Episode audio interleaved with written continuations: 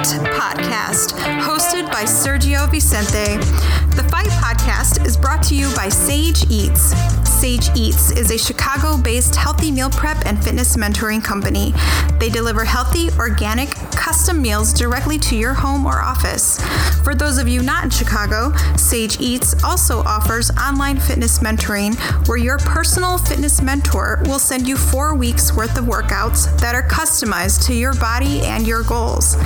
Your mentor is available seven days a week to answer questions and offer support. Sign up for Sage Eats at www.sageeatschicago.com. Apply promo code FIGHT for 20% off your first three months. Now, here's your host of the Fight Podcast, Sergio Vicente. Yo, yo, yo!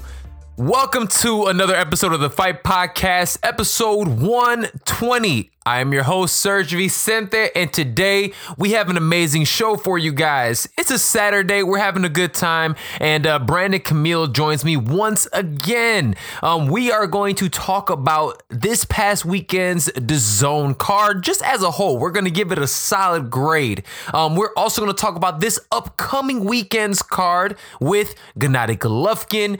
Does his opponent actually have a chance, or are we going to see the same as we did last week with an historic level upset? We're going to talk about what was the best performance of last weekend, who actually was the biggest disappointment of the night. Is Andy Ruiz demanding way too much money in the rematch? Where will it take place? We also have an opportunity to talk about Ava DuVernay's amazing docu docu series. Essentially, um, well, it wasn't even a docu series; it was more so a show um, about the um, Central Park Five. We discussed that a little bit, and we finish off with some fun stuff talking about Stephen A. Smith and his blatant disrespect and disregard to combat sports, man. So we talk about all of this and much more. We talk about UFC 238 and so much more, man. Remember, the Fight Podcast is brought to you by Sage Eats. I am your host, Serge Vicente. I'm about to be talking to Brandon Camille. I hope you enjoy my conversation. Brandon, Brandon, Brandon, what it do, bruh? Yo, what's good? How are you? Man, here, bro. We out here. Bright and early on a Saturday. You know how we get down, man. Thank you as always for joining me on the Fight Podcast, brother. How's your day going? Yeah, I know how you get down. This Saturday morning is tough. I, I went out last night and whew, oh my gosh, drinking it, it always just you know I, I could smoke, but drinking is like it it take it takes a piece of my soul every single time. Fam, and you're younger than I am. See, why you think I don't drink anymore?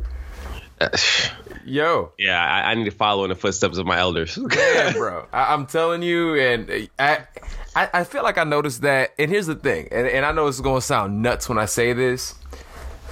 Maybe only one of my guys have ever actually seen me drunk, right? I've never like I don't get drunk. That that Puerto Rican blood is we, we it must be super thick or something And the combination with the Puerto Rican and the black, it must really filter out that alcohol really nice. Uh, because I, I, I generally don't really get that messed up. And like I said, I, I guess I feel like Jay. I mean, it's like I really don't like the taste. You know, it's just whatever. You know. It's, yeah. It's, la- last night I was like. I was drunk, but like sober enough to realize like oh man, it was a, it was a lot going it, it was a lot going on around me. Like we need to get the fuck out of here.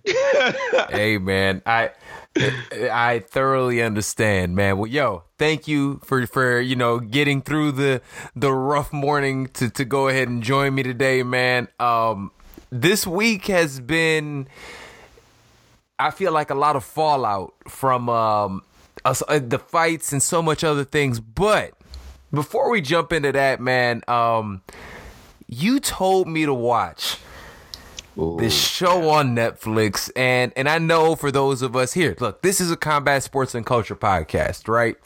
So I always the, the and culture. Uh, yes, the and culture part is something that I really, um, when these type of things pop up, look, we have to talk about at least address for a moment in time.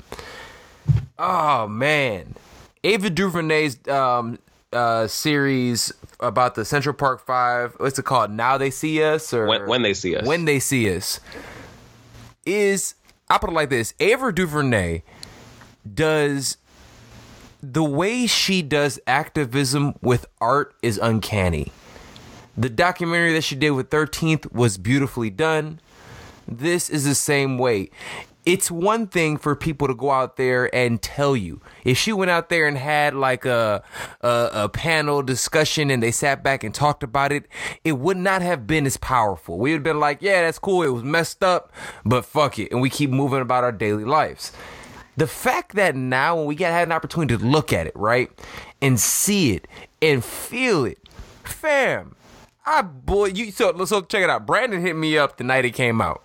Was like, Serge, have you seen this? And I was like, Nah. He's like, Man, it's intense. it's intense. It's intense. So I've been avoiding watching it, and bro, I watched it last night. And I'll be honest with you. now, how far did you get? No, I watched the whole thing. Ooh, I watched the whole thing. Ep- episode four. Oh my god, Oh, bro. man. So okay, so for those who do not know what rock do you live under, um, but yeah, this story is a case about the Central Park Five. The Central Park Five uh, is a group of young men, um, essentially five young men that were incarcerated. Um, For six to fourteen years. for six to 14 years um, in 1989 for a crime that they did not commit. It was a rape of a f- white female jogger. And Wh- wh- which is which is tragic. it is, Uh, you and, know. and, and that's one thing I do want people to, to understand. This is a, it was a tragic event. And look, if anybody did that to anyone, yes, they should absolutely be brought to justice. But the facts of the issue itself remain that the DNA evidence didn't match. The where they picked these boys up and where this attack happened didn't match. And even from the day when they were the the prosecutors and everybody were in there, people were like, "Hey man, this doesn't add up." But the prosecutor, whom I'm gonna allow you to butcher in a second, she she made a point to didn't matter. They continue calling these young men animals, and um and just put them out there and then she went on to make millions of dollars off of a publishing career writing crime novels um first of all before we get into her i have to say can't black folks black twitter and cancel culture we have been great on canceling our own forever and it's annoying we're quick to cancel our own this is the first time that I can remember that we legitimately canceled a white person. And check it out, it is about damn time. Absolutely. Uh, I don't know if I hope I, I hope I did it justice in the like painting the picture of what we are actually talking about. Absolutely. And I mean, we're only going to be able to do it so much justice on this podcast. If you have not seen Ava DuVernay's When They See Us Please on do. Netflix, please take the time out. It's a four episode miniseries. It's absolutely amazing. And I'm not going to lie and say that it isn't difficult to watch. But my justification has always been uh, these young men got their innocence, their their their prime stolen from them. They spent literally from six to fourteen years um, in prison, all of them. So for us to spend four and a half hours watching a miniseries that's a bit difficult, it, it's nothing. Like it, it's nothing. We're literally just watching, and though we do, uh, Ava DuVernay just does an amazing job helping us feel their pain throughout the series. It's still nothing. It's still a few hours compared to the, the 14 years that one of them had spent in prison, which is absolutely insane given the lack of physical evidence against them. Like, Oh. you- you- Dude, I'm you- not gonna lie, man. I sat here and I'm sitting here like yesterday. I, I was I took a half day, so I was sitting there chilling at the crib for a little bit, and I was like, let me turn this on, bro. I cried like a baby throughout the majority of that thing, and and just because when you look, when I was looking at those young men, I was like, man, that could be, that's me. B, that's you. That's that's that could be any of us. You know I, I played saying? the trumpet. I, I was I was looking at him like, Fam. damn, Dude, like when I was looking place, at wrong time. John Leguizamo and his buddy, like and John Leguizamo, it's, it's like, dude, these are black and Puerto Rican kids. Yo, I'm black and Puerto Rican. Like that hit home. You know what It I was- mean? It was it was rough. It was terrifying seeing the lack of education for the parents that literally just wanted the best for their kids, who literally just wanted to get their kids home so they can hold them and protect them. And but they just didn't have the education that we have today. And it was unfortunate how they were walking their children into these holes. Like it was heartbreaking because you can tell like they were doing everything that they felt was best for their children. And that was the most heartbreaking piece that oh, they man. had to sit on the outside Look and watch their children go through a situation that they almost helped create. Yeah. By no fault of their own. Because of the lack of education and the way that the criminal justice system has been set up to incarcerate young black and brown men. I mean, that is the system itself. And uh, it, it, just being just to watch that. And again, if you have not seen it, please go out. It's on Netflix. You should check it out. Also, check out Ava DuVernay's documentary, 13th, um, about 13th Amendment. Um, the another if you want to read something on it the new jim crow is another phenomenal book to read about that as well that kind of talks a- about that ava duvernay i believe she did selma as well she did she did i mean dude she's again art through activism through art. She's the best at doing activism through art, and um, and I really do appreciate um, her and what she does. Yo, she's from L.A. My lady lives out in L.A. Man, so yo, L.A. stand up. You guys got a good one, man. Like she's incredible. Um, she she's phenomenal, and uh, this this story is one that um that that needs to be taught. Let's touch on really fast um, on the this again. We are a fight podcast, so let's touch on this heel, this this snake, this terrible character, this person that we all would love to see in the in the ring getting beat up by Deontay Wilder.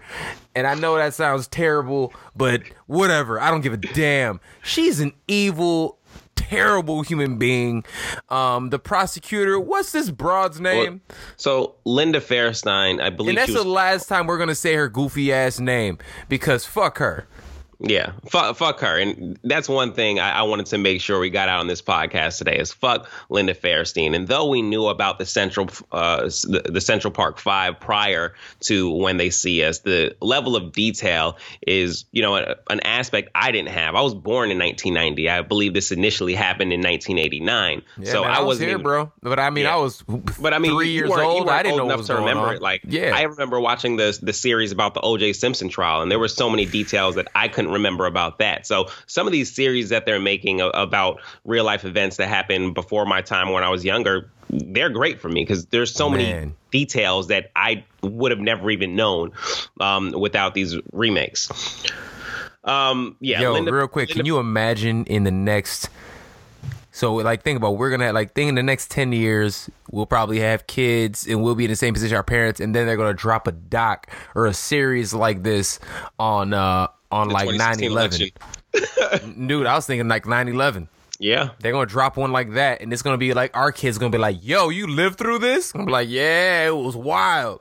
Yeah, and I, and I've already seen um, stuff starting to come out about. There, there's actually a great show on Netflix. It's called The 2000s. I don't know if you've ever had a, Ooh, yes. Had a chance to watch. Dude, have, it, it, they do every decade, man. It is phenomenal. It's so nostalgic, and yeah. it's just like the way they tell the story, it, stories of you know when we were alive, it's just like yes, that's exactly how it happened. I've never been able to describe yes, it. Yes, it's a I believe Time Magazine does it. Um, mm-hmm. that series, but um, I think it's I think it's Time Magazine, maybe CNN. One, yeah, one of those phenomenal publications. Even though let's not get um, don't get it twisted. I don't always agree with CNN, um, but this series, if that is the ones who did it, it, it, really is phenomenal, man. But look, and it's like it's like everything. It's like everything from tragedies like 9-11 to, to fun. pop culture. It's, yeah. it's a really fun watch. Yeah, it is, man. Um, dude, it's actually really funny because I watched the '80s and look, I was born in 86, but it's amazing how much of the 80s I actually remember when I was watching that. I was like, oh, I, I remember that. Yeah, that's that's nuts. I was like three years old, but I get it. You know, it, it's wild. First of all, the ladies would seem like it was a lit generation. That decade I mean, was crazy. I, I, was watching when I was watching the O.J. Simpson um, trial. I believe that was the one with Cuba Gooding Jr.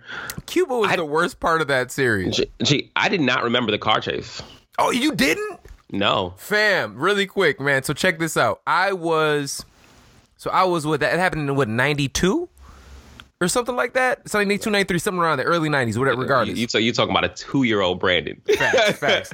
Fam, I was sitting there and I remember running home like I always used to, and it, after school, Power Rangers used to be on, right? I remember this vividly, fam. I ran home to watch Power Rangers. I'm watching Power Rangers. Halfway through Power Rangers, this thing comes on, and all of a sudden they're showing this car chase. I was so pissed off. Like I vividly remember, like, man, what? I don't give a damn about this. And then seeing my dad just shove me to the side, like, son, that's OJ. Like, and and what? We, Who? And even that's watching, the juice, son. That's the juice. Yeah, watching the the the series, like, I don't think it, it doesn't help us put it in you know modern day terms like imagine LeBron James just Bro, on a car yes. chase on national TV for murdering his white Yeah. wife. You know what? I would say, I would, say, I, I would say Chris Paul because Chris Paul is on more commercials. Chris Paul is like on every commercial. He's the State Farm guy. OJ was the the the car rental dude. It, it's like the dude who was on everything. But you know what? LeBron is a good. Yeah, yeah, yeah. mean, you're it- right. it- he was the man. It was the juice. Pick, he was the man. Pick who you want. Maybe it's someone different for any of you, but like right. the Pick man your favorite athlete and say, "Yo, this on is the TV guy." in a car chase. Yeah, for brutally murdering his chick. Dude, you know what what part I didn't know? I didn't know that he flew his monkey ass back here to Chicago. He came he came to check you real quick. Yo, fam, I didn't know he was in my town. I never Yeah. realized that, man. It was such a, a crazy um, aspect. But look, I digress. We go back Well, to this specific. uh, yeah. case. yeah. Go ahead. So I want to I want to bring it back to the Central Park Five for a second, and both of us are fans of Shaun King. We both listen to his podcast, and I'm not sure if you got a chance to listen to the episode. I believe it was released this past Thursday, Right. where he he's done a pretty much a mini series of his own on the Central Park Five Yeah. and different aspects of that Hey, case. real, real quick, quick, real quick. Yo, can people give Shaun King a break? Look, that's a black man. I know he's super light skinned. We come in all shapes and shades and colors, man. He's a brother. He went to Morehouse. Leave the brother alone, man. Everybody keep killing him because he crazy light skinned. I'm I'm a Shaun King fan. I I'm a even, Shaun King even, fan. I, I- don't even see any of that. Dude, I am a uh I, I am a uh I, I subscribe. I'm a member of of um the North Star? The North Star. I thoroughly support Shaun King in, in every capacity. Well, he did a podcast. I believe he released it on Thursday, and he's just, you know, he's educating people on different things that are going on in America and with instances like this of the Central Park 5 on different aspects of the case and how it happened and how you you should educate yourself in terms of just moving forward.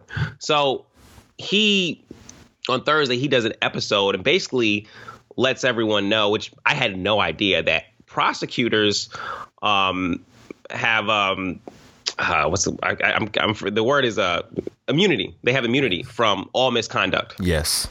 They do. That's that's, That's crazy. That's utterly just that that is the definition of bananas. Like they have immunity from misconduct. They literally are playing on a different playing field. Like Hey. you can't get away with that as a defense attorney. You cannot. But they can do whatever they want to secure a conviction. that and and, and the and thing is that it, it it comes into question the thought of you know innocent until proven guilty. They're not even trying to prove your innocence. They're trying to they're trying to build a case to prove that you're guilty even if they know you didn't do it. They just want to have that conviction on their record. And I'm gonna be extremely honest with you. That's why I don't ride with Camilla Harris. I, I'm I'm not gonna get that that deep into it because I, I, have, I haven't. I- I, I- haven't completely educated myself on Camilla Harris and some of the candidates yet to have a discussion about it. So For those if of us who don't know, something, your it's on- boy it's on you. I know. Serge is not only do I break down fights, not only do I break down culture, I break down politics too. She can So kick who, rock who, who, who sideways. you riding with? I mean, look, I still have to see. Um, I, I, there's still time, right? Who is my leader at this point in time? Who is the person that I'm kind of leaning towards right now? I'm leaning towards Bernie at this point in time. But the reason I'm leaning towards him is because of this. And when I break it down, I looked at it. If we all go back and we look at, um, you know, we all look at and appreciate Dr. Martin Luther King Jr. We're all like, oh man, that's who we should all look at, and that's the the path we should all take. Well, if we feel that way, we should be able to look at. You look at Bernie Sanders. We look at what Bernie Sanders actually brings to the table. His policies align closest to Dr. King than anybody else. He wants to bring money back into the communities. He wants to go ahead and, you know, essentially, you know, uh, he wants to build a strong middle class. Me personally, I thoroughly believe that that is how our country grows. Our country grows not from the top down. Trickle down economics has never worked. If we actually go through and we look at it, that's just something that hasn't actually happened. But every time the country has had a extremely strong middle class, a la after World War II, you had a strong middle class. What ended up happening? Boom, we end up growing and doing our thing. So um, baby boomers, they kind of shit the bed for the rest of us. But um, look, we'll, we'll, we'll, we'll, we'll, I digress. We can break that down at some other time. But that is me personally. That's why I ride with uh, with Bernie at this point in time. But there are some people who are making some strong cases, and you know, at some point in time next year, I'll state who I actually am riding with. And, and I think that's fair. I I think it's a lot easier for us to talk about why we like or uh, we should be speaking more about why we like candidates as opposed to just tearing candidates down. Oh, and yeah. I feel like I see a lot of that, especially on social media. People yeah. just want to tear other candidates down as opposed to speaking positively about the candidates that they support, well, which you know, is what I think they need to be doing. The reason for it is because we have such a click. And look, I, I, we're all, you know, guilty of it. I mean, look, we come out here and we, you know, rip certain people and things and do certain stuff, but at the end of the day, it, it is one of those things that we live in this clickbait culture. People don't want to actually sit back and read the entire article. We see, you know, one thing pop up that says Bernie Sanders doesn't support reparations, right? So now all the black folks are like, ah, man, I ain't rocking with Bernie. Well, did you hear what he actually had to say about it and why? You know what I'm saying? So, um, it, it, we uh, look. I, again, I, I digress. We will talk about that at, at a later date. But yo, so I, I, go ahead. I, I want to bring it bring it back to Linda Fairstein for a second, ah. and the reason why everybody hates her right now.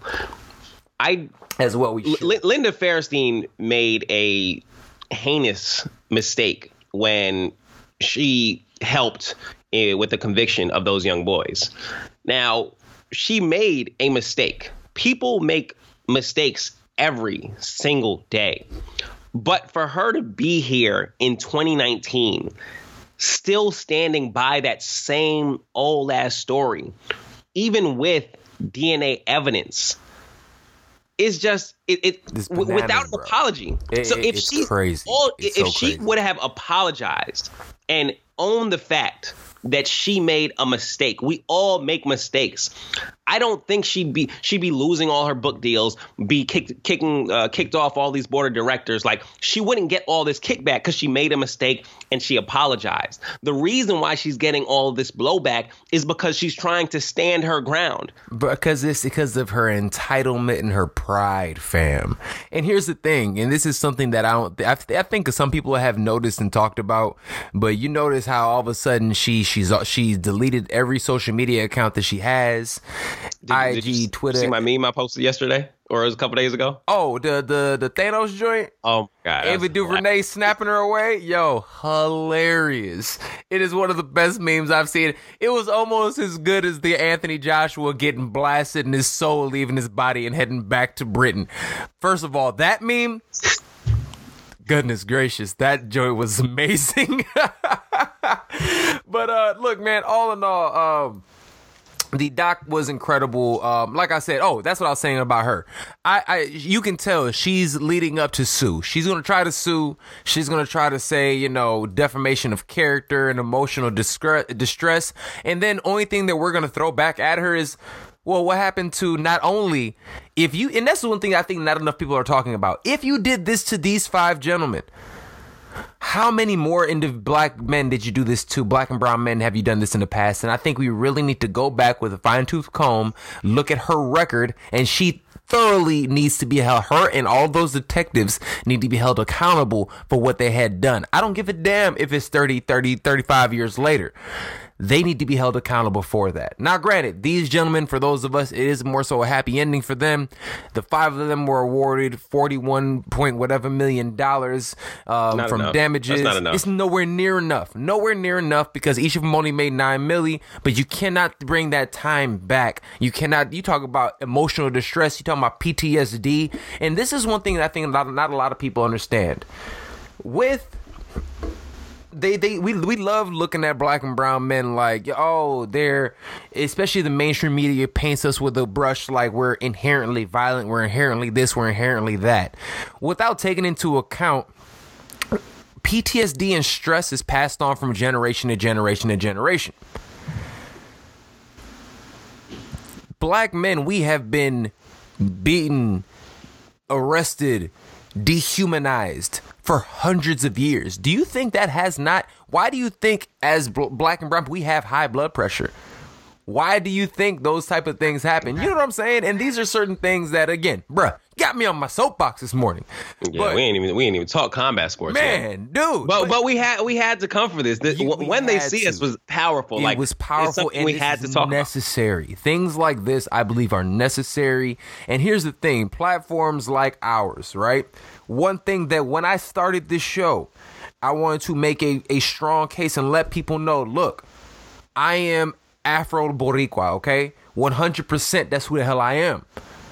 I'm black and Latino. And here's the thing people like us in the media do not tend to have a voice, especially in combat sports media. So our stories never get talked about. When I sit here and hear Teddy Atlas, who stole the name of my show, that fuck, when his I, I ass. like Teddy Atlas. No, well, and, and here's and, and Teddy Atlas, congratulations for finally making the Hall of Fame. Well deserved.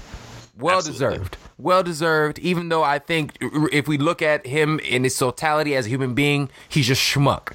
But as a trainer, as what he has meant to the boxing game, phenomenal. Um, but uh, look, man, we need to. But people like him get their points across. People like us generally do not. Oh, and by the way, I, I um Ak and Barak of um of the Zone, Sweet Scientist, and things like that. I actually spoke to both of them yesterday.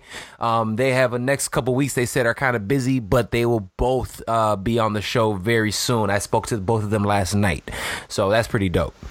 I, I got I got to be on one of those episodes. You can't you can't can't let me miss another interview. You cannot let me miss another interview. Oh man, I got you, man. When I talked to him, yeah, man, I spoke to uh, I spoke to him both yesterday, man. Really, really, really cool dudes. Um, and here's the thing: I've had an interview with Ak before, Ak Reyes, um, from your from like I said, from your neck of the woods. Uh, both really good guys. But I've spoken to Ak on the phone um, on, as an interview before.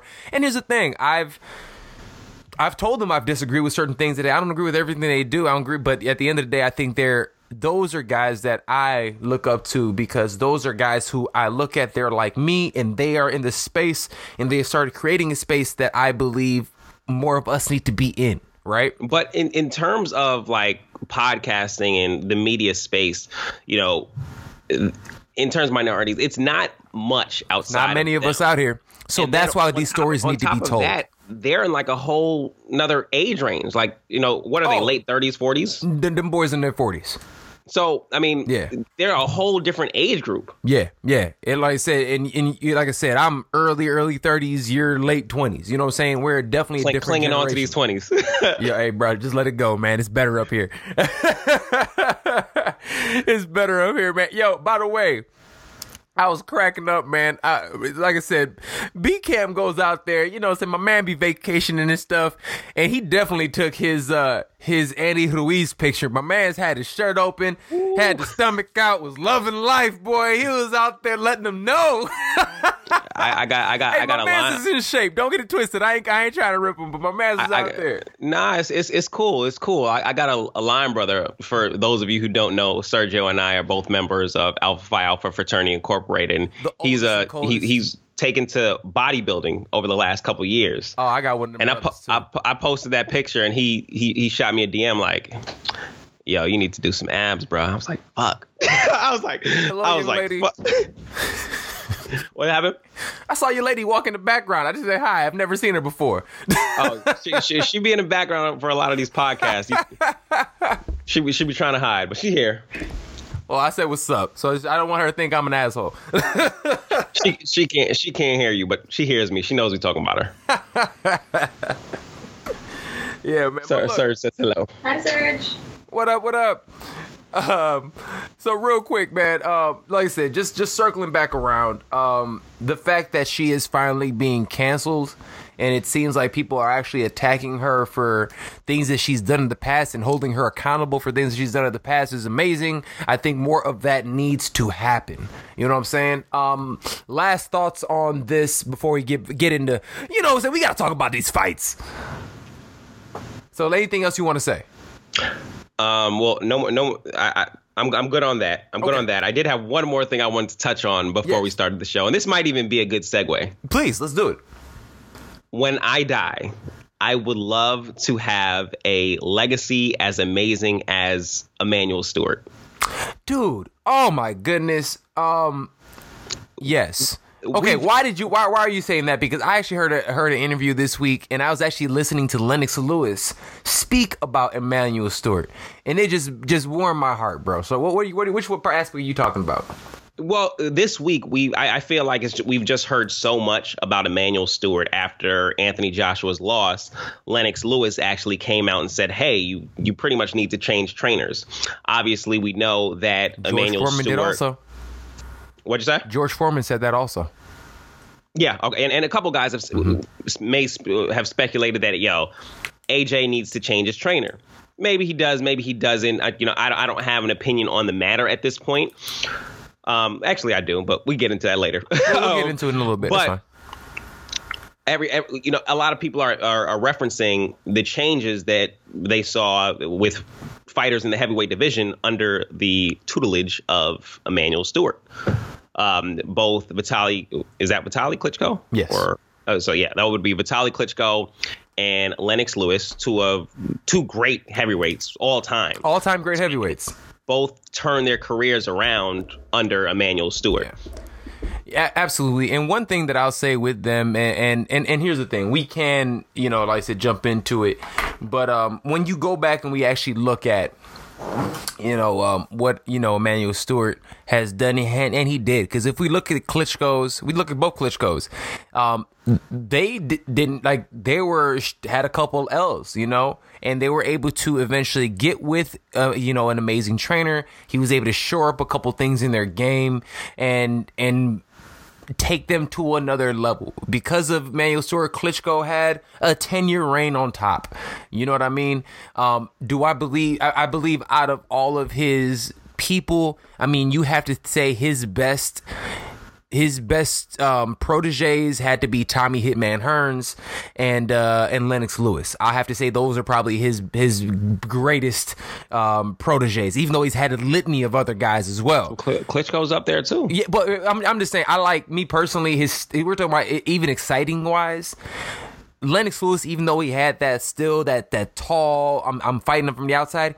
He was still, I feel like, far more entertaining than um than Klitschko. Klitschko was, you know, jab, jab, jab. I'm gonna hold you, jab, jab. He didn't have an exciting style, and, and that's he, why. But- I, but he was great. He was great. I'm not taking anything away from him. I'm just talking about excitement. It's Emanuel Steward that taught him to fight behind that jab. Of course, he he, he taught him how to fight tall. And if we look at it, because a lot of people are trying to, it's funny, man. I've heard so much this past week about what went wrong with for Anthony Joshua oh, what happened? You know, and there everyone's making excuses. And you know what? Here's the reality of the matter. I don't give a damn about any of this stuff. What happened to Anthony Joshua is that he fought a better fighter. He fought a stylistic challenge for him regardless on anything else. His style does not match with that style. It doesn't. For a number of reasons. One, Anthony Joshua is chinny. He gets rocked. He does not have a good chin. And here's the thing: we all look at, we all say, "Oh, at heavyweights, it, nobody has a good chin." Eh, yes and no. You know what I mean? There's a difference. There's some guys who can take a shot, but still, you know, deal with it. A la, dude, Tyson Fury. A la, Deontay Wilder. When I, and I was what I was gonna say, and I, I was thinking about this this week as I just kind of went through everything. Deontay Wilder seemingly got rocked by Dominic Breazeale. He legitimately least, got or, hit in the or, back of the head, though. or or at least Anthony Joshua got got hit behind the ear, which that, is but, what made but, him drunk for the rest be, of the fight. behind the ear is a legitimate. Sh- oh, but continue because I think I know where you're going with this. Well, so what I'm saying is like just one, like when we talk about boxing and you know being, it, you don't say it's a game of inches, but it is because Deontay Wilder got hit with a similar punch. He got buzzed, but we saw how he responded compared to how Anthony Joshua responded. Fucking cojones. It, it, it, there's a big difference there, and I don't. I'm not gonna say like I didn't get hit, so I can't say how the punch affected um, Joshua compared to how it affected Wilder. But we could be having a different conversation. And, and it's crazy how quickly things can turn and what this Anthony Joshua fight fight has turned into. But he does look a bit chinny. You know, I mean, because think about this: he has been rocked in each of his last five fights. Hold. Yeah, like use their jabs. Like, like Andy Ruiz is, is so small. Jab. Yo, and, jab, and, and, hold. and I also want to say something else. People keep on talking about how tiny he is. Yo, that is a like how many 6'2", 270 pound brothers you know walking around? That's a Ruiz is a big dude. You know, he's not as tall as say tiny because we see him standing next to Joshua. Exactly, but but that's what I'm saying. I want people to understand Ruiz is 6'2". You know what I'm saying? Like we think Mexican, so I think people are like, "Oh, this dude." Because I heard, I heard even Stephen A. Smith, we I definitely want to get into later on. Um, but Stephen A. Smith keeps on calling him. He's barely six feet. He's like 5'11", 5'10". That's not the case. He's six two and like a legit six two. He's big, man. He's pushing six three. They said. I, I ain't never get to cross the six foot threshold. I ain't never make it. I brother, standing a strong five ten. I'm, I'm, I'm, I am six feet. I made it. I don't even have to have Tim's. How's on. the air up there, bro? It feels nice. I don't get it twisted. I wish I was six two, but the fact that I made six feet, I think, is the reason why my girlfriend's still with me. Uh, All jokes, shout, baby. Shout out to jokes. her. Shout out to her. It's it's all jokes because she definitely got mad at me one day when I accidentally called her a chick. I was talking to you, and she was, uh, dude. Don't don't blame me. Bro, no, I was, I was talking was, to you. I was talking to you, and I said something about her being a chick. She's never listened to an episode before. That's the one episode she listened to, and heard me say she was a chick. I got a phone call, and my only response was, have you not heard all the other great things that I've ever said about you? I was like, come on. Hey, that's all it takes to sink, uh, sink the ship. Oh, bro. So, yo, man. So, look, that's why I, I, don't know if you guys have noticed. I call her my lady, my girl. you know what I'm saying? I, I, I, have refused to say anything, but I'm not. I'm not getting beat up. I'm not beating La- up. Lady of the Fight podcast, first of her name. You know exactly. Yes, the first of her name, the uh, queen of the pods. Yeah, put put some respect. Oh, all, all, the respect. Lady all the respect on her name, man. But but um but look, man, truly, uh, never gonna hear that. no, never gonna hear it. I, I, give her all the props. She won't hear that. Uh, man, but look, it, it's um, it, when we go back and we look at it, yes, he is he's chinny. He has a lot of flaws in his game that he absolutely needs to sure up. And will another trainer fix that? Possibly. But I'm going to be very honest with you. And again, this is my opinion and my opinion alone. I worry about Anthony Joshua because Anthony Joshua looks like somebody who's a he is the real Ivan Drago, right?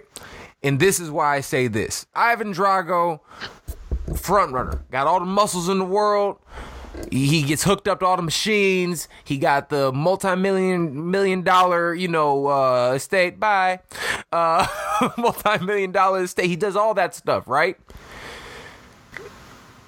But when it boils down to it, when somebody actually bites down on their mouthpiece and fights him, he's not there. And when we look at the the top in the in the heavyweight division, and I've been seeing a lot of this, and I want to get your thoughts on this also. Ring Magazine just dropped something and they said they're top in the heavyweight division. They said number one, they got Tyson Fury. Number two, they have Deontay Wilder. Number three, they have Andy Ruiz. Number four, they have Anthony Joshua. Number five, they have Dillian Whyte. Number six, they have Ortiz.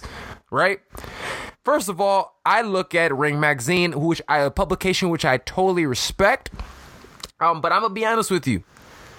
I can't agree with the their their top five, right? There's no way in hell I put Dillian Whyte over uh, Ortiz because Dillian Whyte's never faced anybody whom is at the same. Well, he did get touched up by uh, by um, Anthony Joshua, but I think his loss drops him down.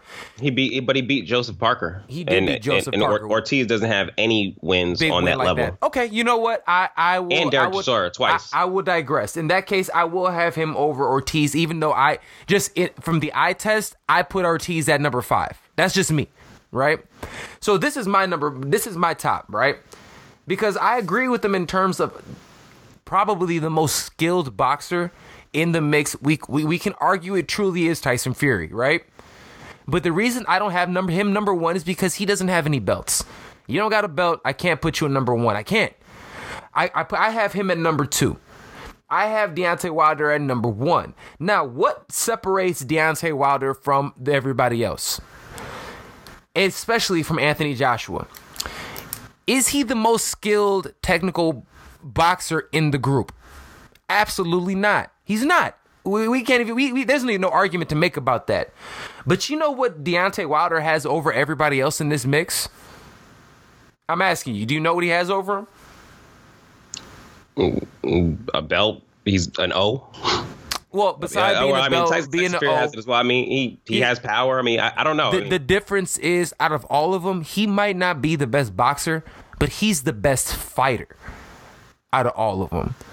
And, and and the thing is, the fact that he has fight, he, he's the best fighter. He has he has an incredible heart, and we can't deny Deontay Wilder's heart anymore. I'm tired of people trying to say that.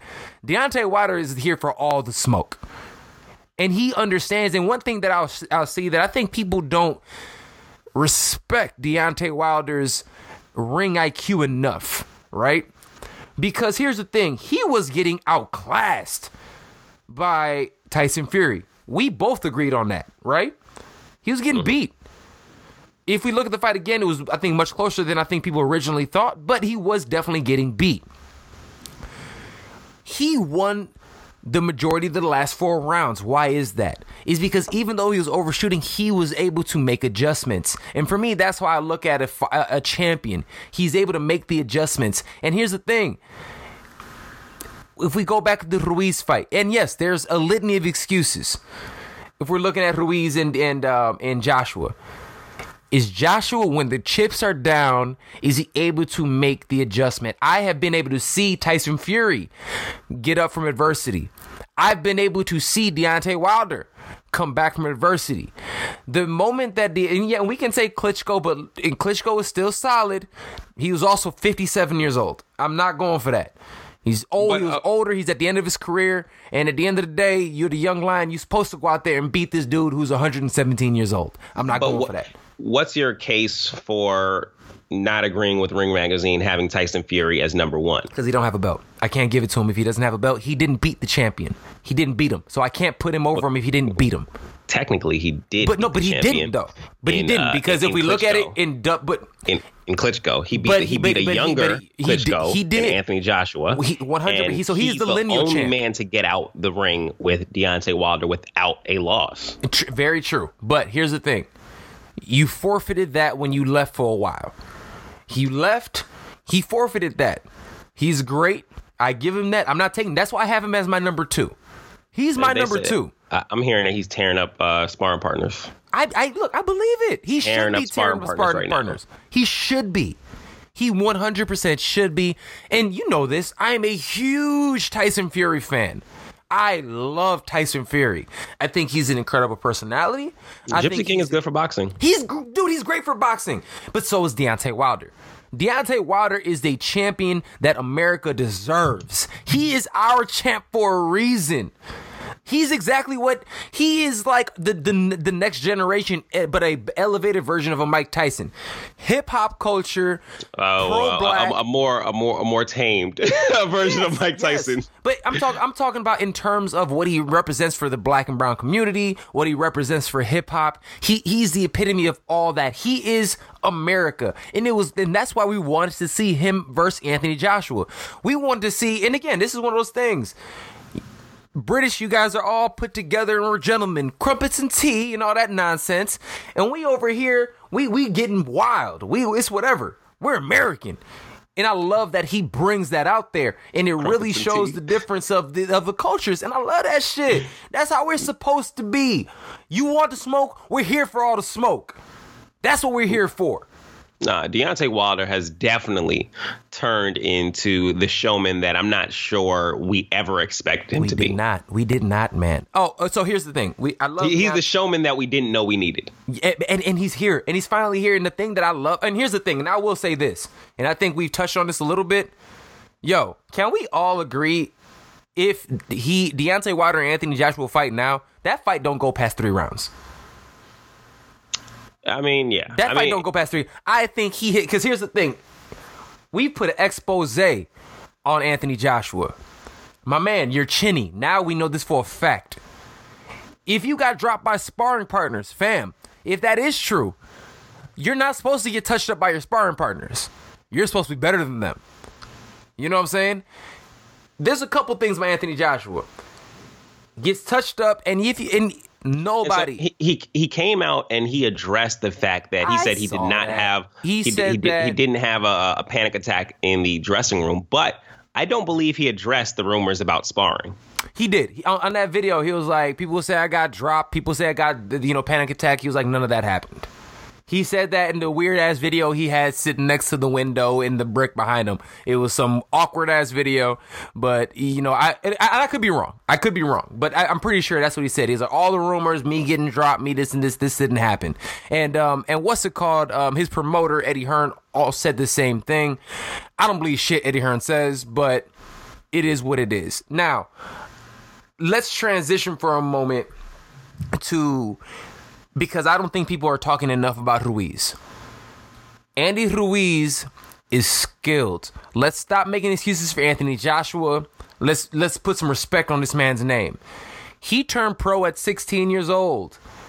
He's somebody who also went through a depression period, couldn't get fights, was managing himself. You know what I'm saying? Got like super out of shape. Yo, he is the American version of Tyson Fury. He really is. We're not giving him that same type of love because again, we haven't he hasn't had the spotlight. Now he's having a spotlight. Let's give him the love that he deserves. He is an Olympian.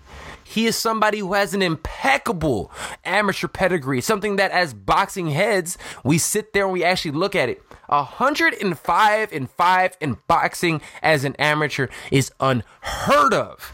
And the fact that he turned pro so early is also unheard of also additionally, and I, I'm guilty of this myself, it sheds a light on. Yo, can I get we, some love on my Anthony Ruiz breakdown before the fight? Oh, you, you, you can. I mean, it, sh- it sheds some it, you it sheds some light on how easily we can write a boxer off after a loss because I'm Andy eventually Ruiz. gonna put this on so everybody can see me bowing right now. I just want everybody to see it. Eventually, I post that. Andy Ruiz, and, and I was listening to another podcast that shed some light on this. There you go, bro. He was so, so close to fighting Anthony Joshua a year, year ago because he lost a close decision against Joseph Parker in his home country. Now, I think Joseph Parker won that fight, but Serge thinks that Ruiz won had, that fight, and a lot of people fight. believe that Ruiz won that fight. And you know, they say it was in Joseph Parker's home country of Australia, so he got the nod from the judges. That's very likely, but a, a few rounds get scored differently, and we see that fight, Andy Ruiz against Anthony Joshua last year. Andy Ruiz could have taken his belts then and knocked him out in the UK. It's possible. I'm not saying it would have happened, but I mean, Andy Ruiz was not just some last minute fill-in. Like that's how close he was to a fight with Anthony Joshua last year. So he definitely isn't the scrub that people are trying to make him make him out to be. And even we we addressed that. Serge was a little bit higher on him than myself, but he was not some scrub. I mean, he was by all accounts, most people said probably better than Miller, and he definitely had a better resume. Yeah. So yeah, I mean, yeah, yeah. I mean, it, it, it, it. See, I mean, I think people are finally starting to put some respect on that man's name, and I think all of us, even though in the rematch right now, Vegas as of right now has Anthony Joshua still being a pretty big favorite over him, which I think is ridiculous. But um, I mean, we're still seeing the pundits. Teddy Atlas is one. I mean, I, I rip on Teddy Atlas, but uh.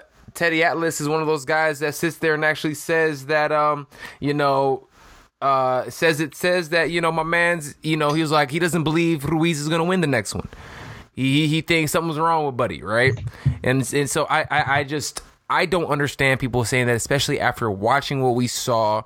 Let's not make excuses. Let's look at skill for skill, right? Let's look at style matchups. Let's actually look at it and say, you know, this wasn't just a, a victory in terms of, you know, it wasn't like a lucky punch. He didn't like close his eyes and throw a hammer. You know what I'm saying? He picked himself up and even then when he got hit, he even said it. He was like, that was a miscalculation on my part. I should have never got hit with that shot. His feet were better, and a couple things if we notice, we're looking talking about technically. He was able to slide out of punches. You see, he was that was a specific game plan in place, man. Um, but let, us go ahead and again, we we we we've talked a lot about this, and I want to get your thoughts on the actual the card, the the the, the zone card as a whole right? Well, well, well, before we before we go there, I do want to do a little bit more Anthony Joshua, if that's okay. Oh, please do. Let's do it. I know one of the things you wanted to discuss today is the location of the rematch. Yes. Correct. Yes, I do. Yeah. So I'm hearing just this morning that Anthony Joshua actually informed Eddie Hearn that he wants, he wants to do it in, in, in, the U.S. Yeah, he wants it in the MSG. He said that. Uh, That's raw as fuck. Yeah, that is raw as fuck. He like as for as much as people are tearing Anthony Joshua yeah, down, I appreciate that. not hiding. No, no, I, I, I, I respect.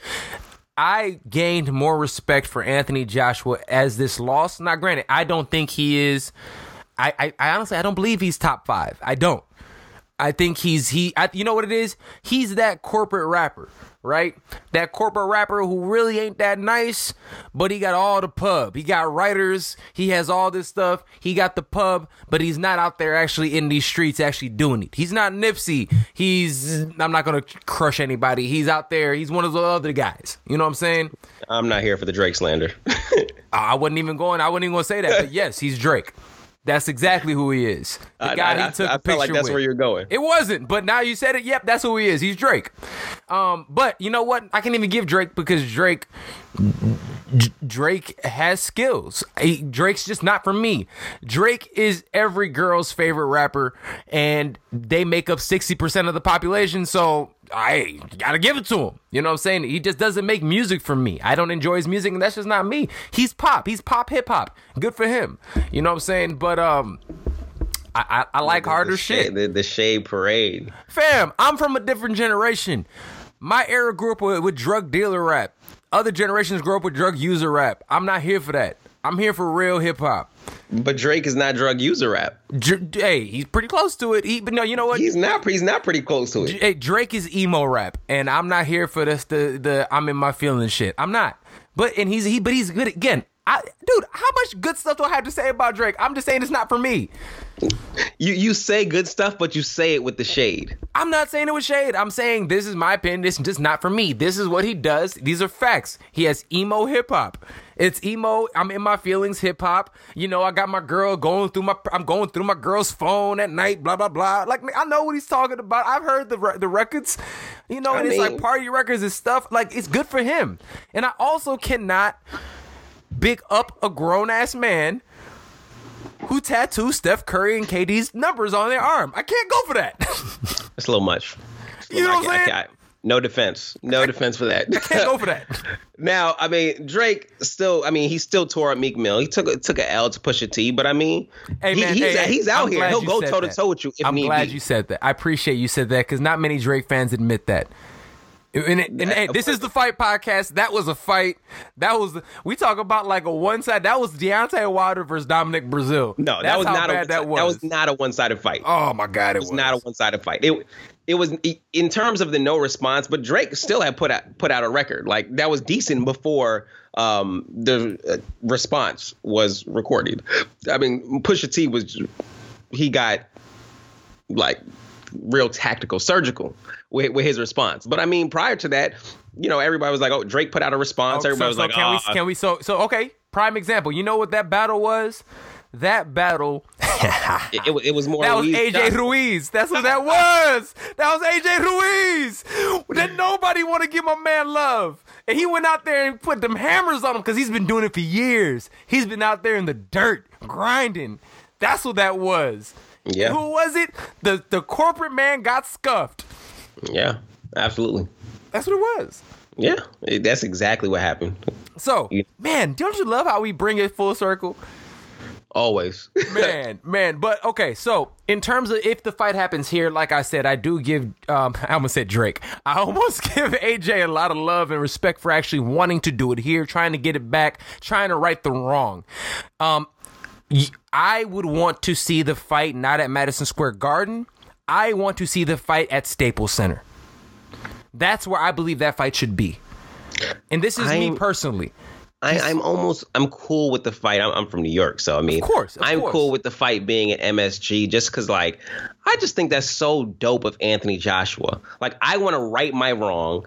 Like, I'm a fighter. I can take an L, but I want to right my wrong in the same arena that He wants I, to I took it. my L at. I'm not scared of Andy Ruiz. I want to come back right here and get my belts back. Yeah. I'm not intimidated by being in the U.S. Like that's commendable. And Yeah.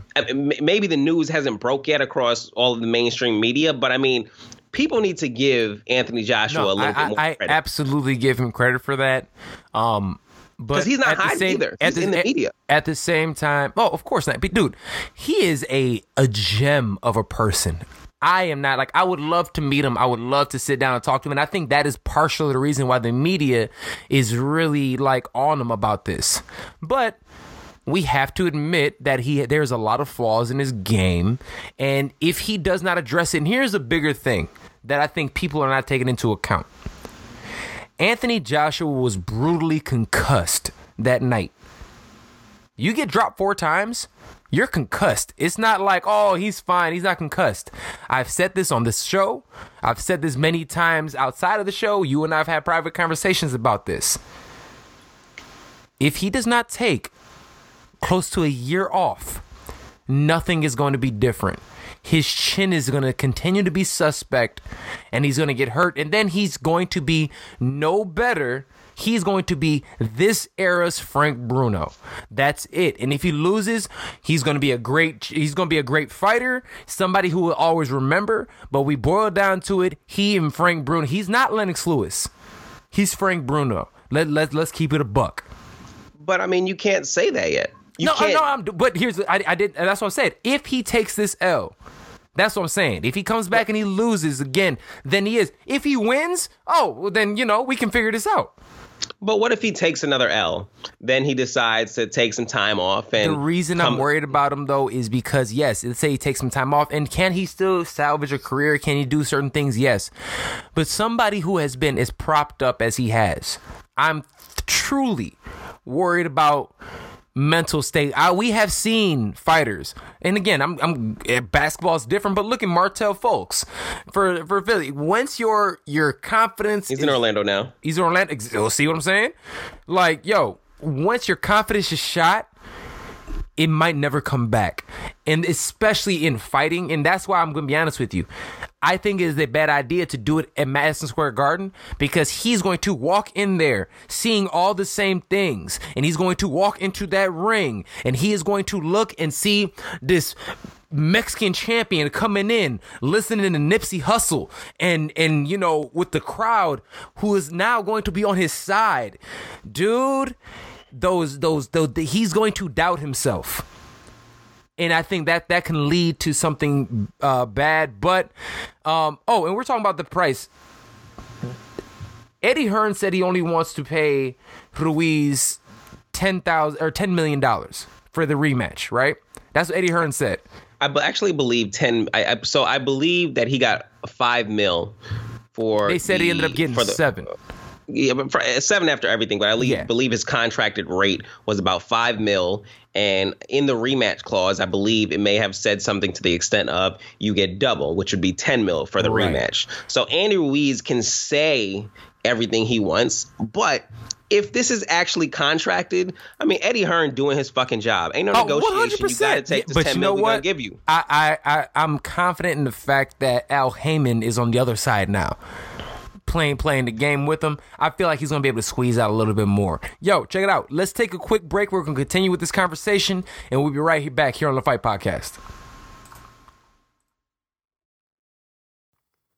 Remember, the Fight Podcast is brought to you each and every week by Sage Eats. Sage Eats offers healthy meals and fitness mentoring. Yo, Serge, what is fitness mentoring? So check it out. If you are not into the Chicagoland area and you do not have the opportunity to get the amazing meals handmade by chefs right here in Chicago, you still have the opportunity to work with Sage Eats. Sage Eats Fitness Mentoring. You get paired up with a coach, and they actually help you derive a four week workout program specifically to your goals, needs, and wants. No matter what it is, the coach is going to be right there to help you with all of your goals. No matter if you're trying to get jacked, no matter if you're trying to get lean, no matter if you're actually even trying to just look better naked. So, Sage Eats Fitness Mentoring derives a four week program specific to your goals. Your coach contacts you once throughout the week where they have an opportunity to go ahead and give you your recommendations to help out with your nutrition as well as pretty much give you week weekly progressions for your current workout program. Sage Eats Fitness Mentoring gives you everything that you love about a personal trainer without having them actually looming over you at the gym. Check out Sage Eats today, www.sageeatschicago.com. Apply promo code FIGHT for 15% off of your first three months. So check us out. We're also on all social media platforms at Sage Chicago.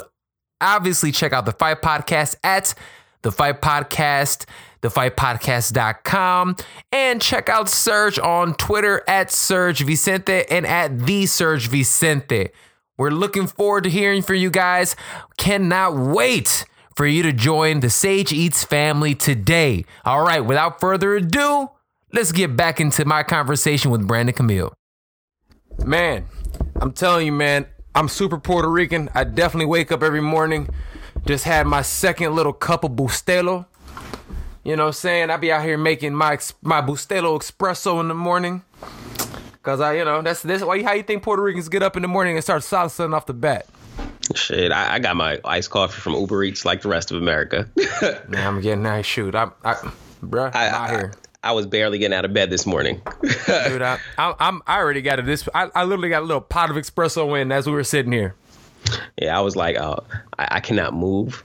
How am I gonna do this? How am I gonna do this episode? I need some food. Oh my gosh. Oh man, it, it, it be like that sometimes, man. It really. Hey, yo, Saturdays. I know. Uh, I had a. Uh, I, I, they want try to get a conference call with me.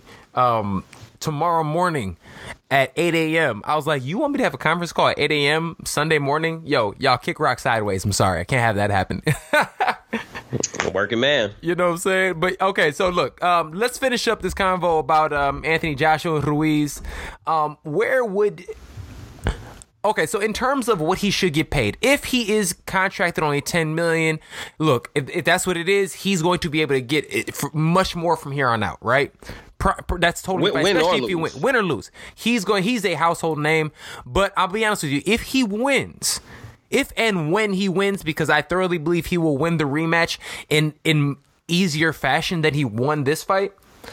Um, if he wins, he becomes a U.S. super. He is going to be a huge superstar, and I'm gonna be very honest with you. I am so intrigued by the Al Haymon Bull.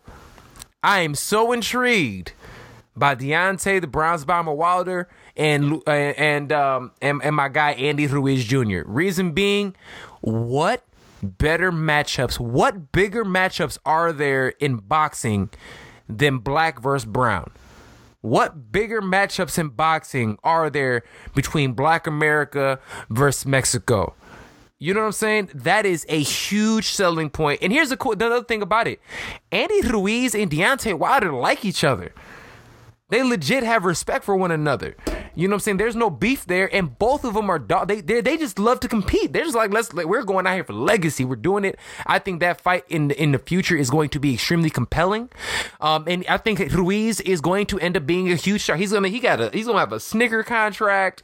He you know um what's it called? Big and tall stores are gonna start sponsoring my man. You know he gonna have all the the dope. Fashion Nova extra large is gonna go ahead and get him going. It's gonna be ridiculous. My man's has it. He's gonna be great. So um, I, am a huge fan of Ruiz. Um, nice, nice little rub on Jimmy Kimmel this week. Very great, and he looks he looked fly. He looked great yeah. on there, man. And and that's another he, thing. He, he looked like new money. he looked like new money. But you know what? Hey yo, he he he was rocking Gucci socks when he was fighting uh, Joshua. Did you peep that? Really? No, I did not. He had Nike boots on with Gucci socks. That's hilarious. Yo, like so my man's is like he he's a you know, and also think about it. He's rocking the Jordan 11s in the in during the weigh-ins. Like my man got some swag. Like I look, he's an LA boy. I, I fuck with him. I really do. I really like my man's. You know, um, you know he got that whole Vato mentality. Also, like, look, my man's is he he's he's the truth. Um, this is my only thing. Buster Douglas in his next fight against Evander Holyfield, they gave him twenty million dollars for the next fight. That happened in 91. I feel like, you know, things have changed. I feel like the price of certain things has, you know, has blown up since 91. So I feel like if that's what the market offers, I feel like he should get paid that. That's why I think um, Ruiz should at minimum get paid 30 million. But if it's contract that already, there's nothing you can do. I'm not mad because he'll eventually uh, uh, uh, receive that. So, um, but and also I like to see him get paid 30 mil, and I want to see that at the Staples Center so he can legit. Oh, if if Joshua felt like it was rough going into Madison Square Garden where he had 6,000 fans, UK fans there, if that's at the Staples Center, good luck. Those Mexicans gonna be out there holding it down.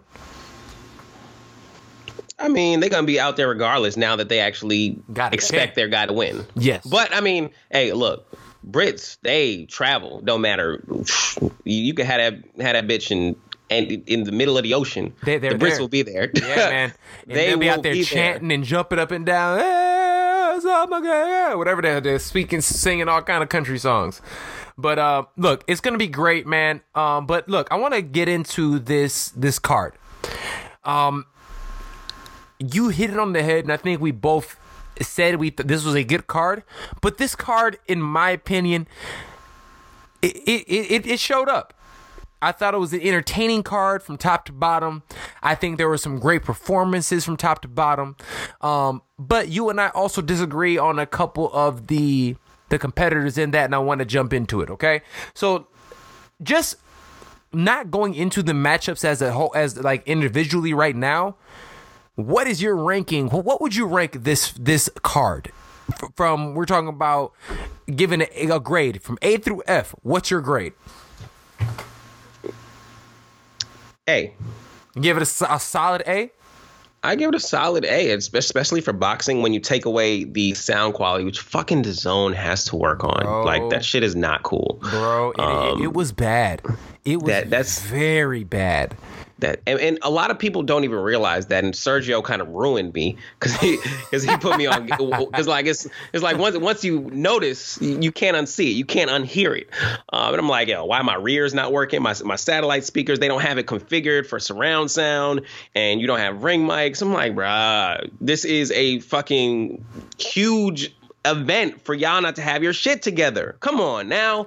But the quality oh. of the fighters. The qual okay so I'm with you. I think the event itself, I give a solid, solid B plus. Right?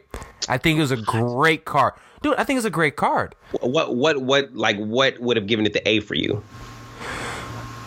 what would have given it an A? And again, I don't, I, I didn't want to get into matchups yet, but I feel like a couple of those matchups, if they had talent that was mirroring, because again, if we look at for again, if it so, I, I wish if the talent for each fighter was a little bit closer, then I'd have been like A, hands down A. But there were some fighters that were on that card that I'm like, man, these these this was just a coke can that you guys put in here to get beat up right? Which is totally fine. It's understandable. I thought again, still the card was amazing. A B plus is a great fucking card. You know what I'm saying? I'm not shitting on the card at all. I just like I said, if a couple of matchups were a little bit more even and it was able to see a little bit like I could have really gotten invested in it, it would have been a solid A hands down. I think you rank it an A if you weren't such an MMA fan. Possibly. Possibly. I'm not I'm not taking that away. Yeah, MMA MMA puts on some amazing cards. And speaking of which, today right here in Chicago, the card that is today here on paper, oh my god, on paper it's an A plus. It's ridiculous, and that's what MMA does. Pay per view cards, they're like, "Yo, we gonna put from top." Who's, from, who's, who's on the card? Oh man, you have two championship fights. The 135 pound champion, uh, not the champion, because the 30, 35 pound champion had to vacate because of he, he popped for everything that Big Baby Miller popped for. So he got kicked out, and oh, now is that, is that TJ Dillashaw. TJ okay. Dillashaw got kicked out. So Marlon the Magic Man Moraes is, is who was the number one contender is about to fight Henry Cejudo. Henry Cejudo is an Olympic gold medalist. He's the 125 pound champion. He's moving up in weight to fight against the number one contender. The number one contender in two other organizations has all the belts and he's knocked he's destroyed people who are not supposed to be destroyed in the UFC, right? That uh, f- for a belt is amazing. The the uh, the co-main event is Valentina Shevchenko, who I thoroughly believe is top 10 regardless of gender pound for pound. She's that good. And she's going to fight Jessica Eye, who is from Ohio, extremely tough, bad chick. I got to hang out with her one time. She's super cool. I still think she's going to get beat up. Um, that's going to be an amazing fight as well. Um, you also have a mini tournament at the 135 pound bantamweight division in uh, in the UFC. So you have six out of the top 10 guys at 135 pounds fighting um, in this. You have a legitimate uh, number one contender fight with your boy Aljamain Sterling out of Long Island, holding it down. Out of Long Island, doing his thing. Uniondale, stand the fuck up. Yo, come on I, now. I, I, number again, one pound for pound. he's he's a number. He's another guy who I actually have spoken to recently. I'm trying to get him on the show. Aljo is a beast, a great guy. Trains out of Matt Serra uh, Jiu Jitsu out there. Um, he also again trains with you know um, uh, Serra Serra Longo. He's incredible. He is, in my third, my humble opinion, the most improved fighter in 2018.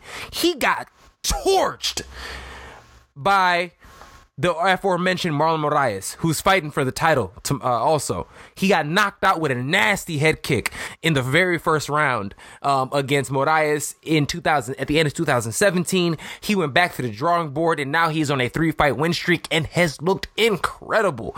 I, I, and I'm be honest with you, he's one of those guys that I was like, damn, I don't know if he's going to be able to get over the hump. Seeing him now, oh my God, he can win the championship in that division. And I could actually, I could damn near put money on it that after he wins this fight, he's going to get a title shot afterwards, which will be incredible. And honestly, it will be a pick'em fight between the two. So that will be incredible if he ends up winning that. So that's the number one contender fight between him and um, Munhoz, Pedro Munhoz, who just knocked out Cody Garbrandt, who's a former champion in that weight class. Great fight. Then you also have um, an, a, uh, one of those old vets in Jimmie Rivera, another dude out of New York. He's trains out of Tiger Schulmann out there. My man's Tiger Schulmann still going strong, doing his thing, and he a Boricua from out there from New York. He's great. 22 and 3 he's one of those old vets they haven't fighting around. Yaya who's coming up, um, who is a bad motherfucker in his own right. 12 and 1. This is again, the card is absolutely stacked. And the people's main event is Donald Cowboy Cerrone against Tony Ferguson.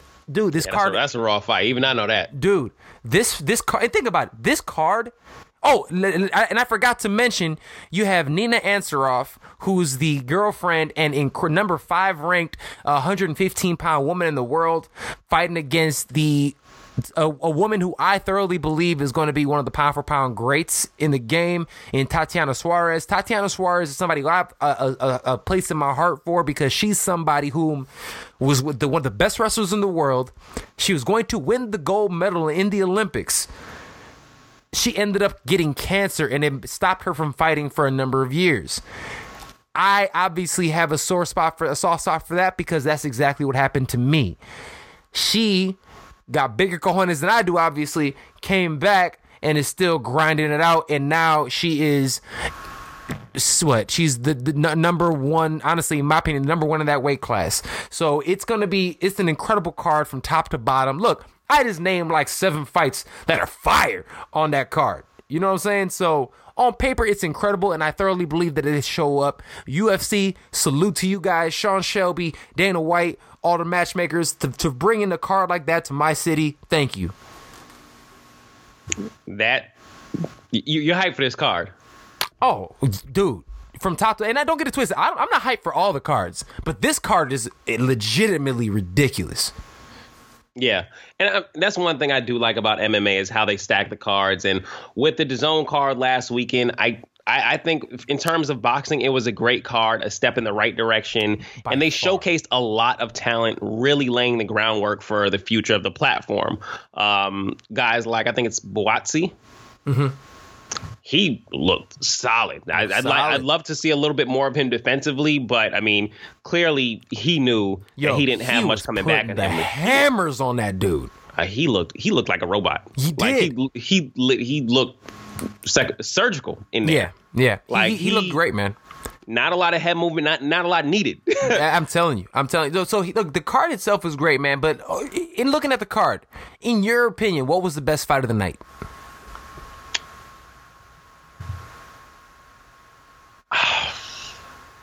I'd say uh, the AJ fight, You mean the Ruiz fight? the the Ruiz fight. I mean, it was the AJ fight before the fight. It was the Ruiz fight after the fight. Um, I, I don't. Uh, actually, I think the best car, the best fight on the card, and I don't even think it's that debatable if you actually go back and look at the card itself. Um, I think it's the Katie Taylor fight. yeah, I- and I, I, I think that Katie Taylor Delphine uh, Persoon fight um, was phenomenal. That car that I think should have been a draw at best. If not, uh, Persoon should have won that fight. Um, it, it was it was so good, technical, both of them, very very well schooled, very technical. Those were two championship level fighters, and that's what I was saying. If the entire card because I thoroughly believe that Ruiz Joshua, we didn't know, most people didn't know it, but yes, skill level for both of those guys was on that level. The Persoon um, Taylor fight was on that level. And the rest of them didn't have that, where two fighters were on that same type of level. You know what I mean? And that's what that, and that's how that's the only reason I give it a B plus. But to me, that was the fight of the night. It was incredible, man. All right, in your opinion, what was the biggest disappointment of the night? Biggest disappointment. Yeah, Oh, uh, Pretty Boy Kelly. I thoroughly agree. 100%. Pretty boy Kelly um he fought he's 9 and 9 and 9 0 and 1 now. He got a draw against the new Ray Robinson, whatever this dude calls himself. against not that Ray Robinson. Yeah, straight up against not that Ray Robinson. Great. I heard someone not- else. I saw I heard someone else call him that. I, I was dead. Yo, that's hilarious. But look, he ended up getting beat up and they gave they gave him a draw. All right, I, I I don't think he got beat up, but he, it, with his fighting style, you're just like he, he seems lazy at times because you you you know he can do much more. Yeah. and he takes long lows. There Obviously, he fight he fights a lot with his hands down.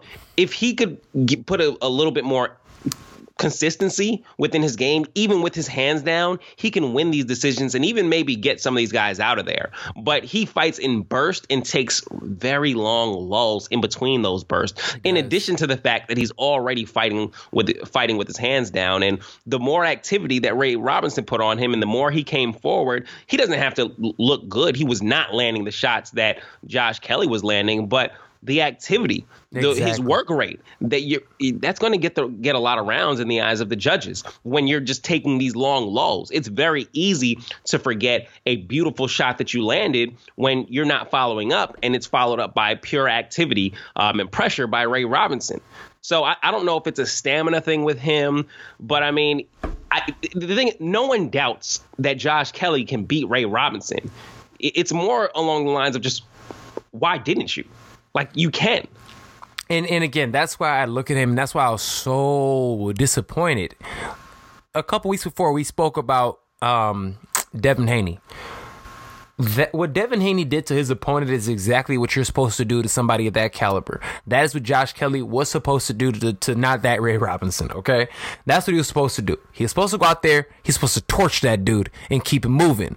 But, um, I mean, not to throw disrespect on Ray's name, but if you're that talented, if you're the guy, if you're supposed to be that guy, and, and, we're starting to prop him up to he's supposed to be the next guy, right, for Britain.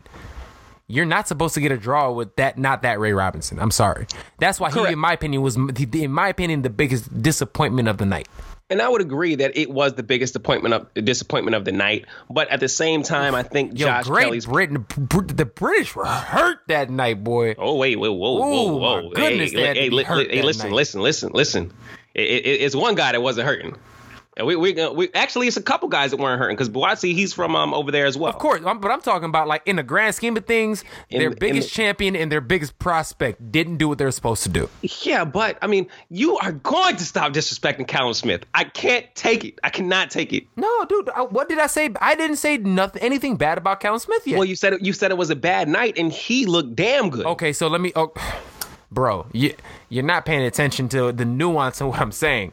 I, in the grand scheme of things, the biggest guy and their biggest prospect didn't do what they're supposed to do. They had a couple bright spots, of course, but in the grand scheme of things, what do you think they care more about? Do you think they care more about uh, uh, Joshua getting knocked out, knocked out, or do you, or Callum Smith get beat, beating the guy he was supposed to beat? You know what I'm saying? Yeah, no, I, I, totally, I totally hear you. I hear you. I just think that, I, am not putting any disrespect on guy. And and again, we can get into this in a minute because I have a question about him in a moment. But before I get into Callum Smith, I do want to ask you this because we both agree that the fight of the night, or no, we don't agree, but I think the fight of the night was Delphine uh, versus Katie Taylor. After this draw, we've seen it. In your opinion, who's that best female boxer in the world, man? We had now there's a discussion, which I'm really excited that we actually have this discussion now on who is the best female fighter in the world or boxer in the world. And now we can actually say who's better, Claressa Shields, Katie Taylor, or is it Delphine Persoon? You know what I'm saying? Like we actually have that discussion to be had now. After seeing what you've seen out of the three, who do you have at your top? Well, you're not going to convince me that Katie Taylor or uh, per- Persoon is in the same sentence with Claressa Shields. Sorry. Um, Claressa Shields just had her undisputed fight and was no challenge at all. And you can't push elevate people on the pound for pound list because other people show that you know they're not as far away from the pack as we initially thought. Claressa Shields still deserves to be pound for pound number one by far. She's undisputed as well, and no one has even come close to challenging her except for Hannah Gabriel in round one. But outside of, outside of that, I mean, yeah. her career has been super dominant, and there's no reason not to call her pound for pound number one. Katie Taylor, maybe not, because we see that you know other people can challenge her. Mm-hmm. We haven't seen that with Claressa Shields yet. I, I really need to know how far Claressa Shields can come down and weight because I'd love to see that fight. Yeah, man. No, I, I, I, I was trying to. The more I looked at it, and again, I, I thoroughly believe there's an argument to be had. A lot of people had um, Katie Taylor at the number one spot, but after this performance, I can't have her there.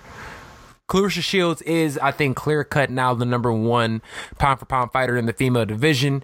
Um, and honestly, it I need to see that Delphine Persoon fight again. Delphine Persoon is 43 and 1. She hasn't lost a fight in 10 years. She's been fighting in essentially obscurity. She was out there legitimately her last fight selling tickets herself to get paid. And she's still out there doing it. And what she did against Katie Taylor, who I think is extremely skilled, and she is gold medalist, really skilled. We've never really seen her. We've never seen her lose a round. And for her to go out there and get lumped up a little bit against another top opponent, I think we didn't see, we didn't know how good Delphine Persoon is. And um, and I'll be honest with you, this is it's it was a discussion. But look, man, I'm with you. Katie, uh, I think Claressa Shields is number one, man. Now to your boy. Now that we saw, you know, Caleb Smith winning this past weekend. Gennady Golovkin also fights this upcoming weekend, and I think we both agree. Even though Gennady Golovkin's uh, opponent, um, Steve Rolls, he's 19 and 0. Steve Rolls at 19 and 0 only has 10 knockouts. Uh, I was able to go back and look at some of his film. I'm not saying that the guy isn't skillful, but I do believe that if he he's not he's not quick enough, and I think he doesn't have enough power to get Triple G off of him. So I'm just going to assume, and I hate to do this, but I am going to assume Triple G gets through him relatively easily, right? I think we can both agree on that, yes? Yeah, 35 years old. I mean, he's not necessarily the youngest guy. There's a reason we haven't seen him thus far. I mean, he's only 35? I believe he's 30, 35. 37. I'm talking about Steve Rolls. Yes, yes, yes, yeah. I so I mean, that, yeah. he's not he's not the youngest guy. I watched some of some of his highlights. He didn't do anything to me that seemed super impressive. Yeah. Guys that are going to give Triple G problems um, that are not named Canelo probably need to move a little bit more than I saw him moving. It's not like yeah. he's not like he's not a flat-footed fighter, but he's not um, Demetrius Andrade. No, so, and he also I mean, hasn't doesn't have anybody on his resume worth even mentioning. Uh, yeah, I mean, it, maybe that's not his fault. You beat who you beat who's in front of you, I guess. But I mean, it, everybody, nobody wants to say like that Triple G is gonna roll through this guy because we just saw Andy Ruiz beat Joshua. So nobody wants to say it, but I mean, I'll say it. What else? He gonna scuff this dude. All right. What? So after he scuffs this fool, we we we with the, okay. So go, going back to this, after seeing your boy Caleb Smith, and I'm gonna say your boy. All right. It, again, I keep on saying he's good, but you don't like when I say the way I say it. I guess. So Caleb Smith, Triple G what's the next fight that's actually going to happen, and more importantly, who deserves that fight with Canelo next? I'm I'm saying you said Callum Smith or Triple G. Who deserves of who? What fight do you think is actually going to happen next with Canelo, and more importantly, who deserves the fight with Canelo more? Canelo is not a quiet man. Um, we know the names that he wants to fight. We know the divisions that he wants to fight in.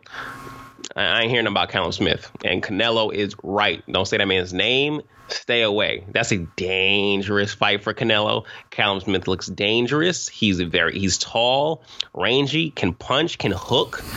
He that's a dangerous fight for Canelo. Not to say that he can't get through it, but he it's it, he should take the third fight with Triple G or any other fight before he fights Callum Smith.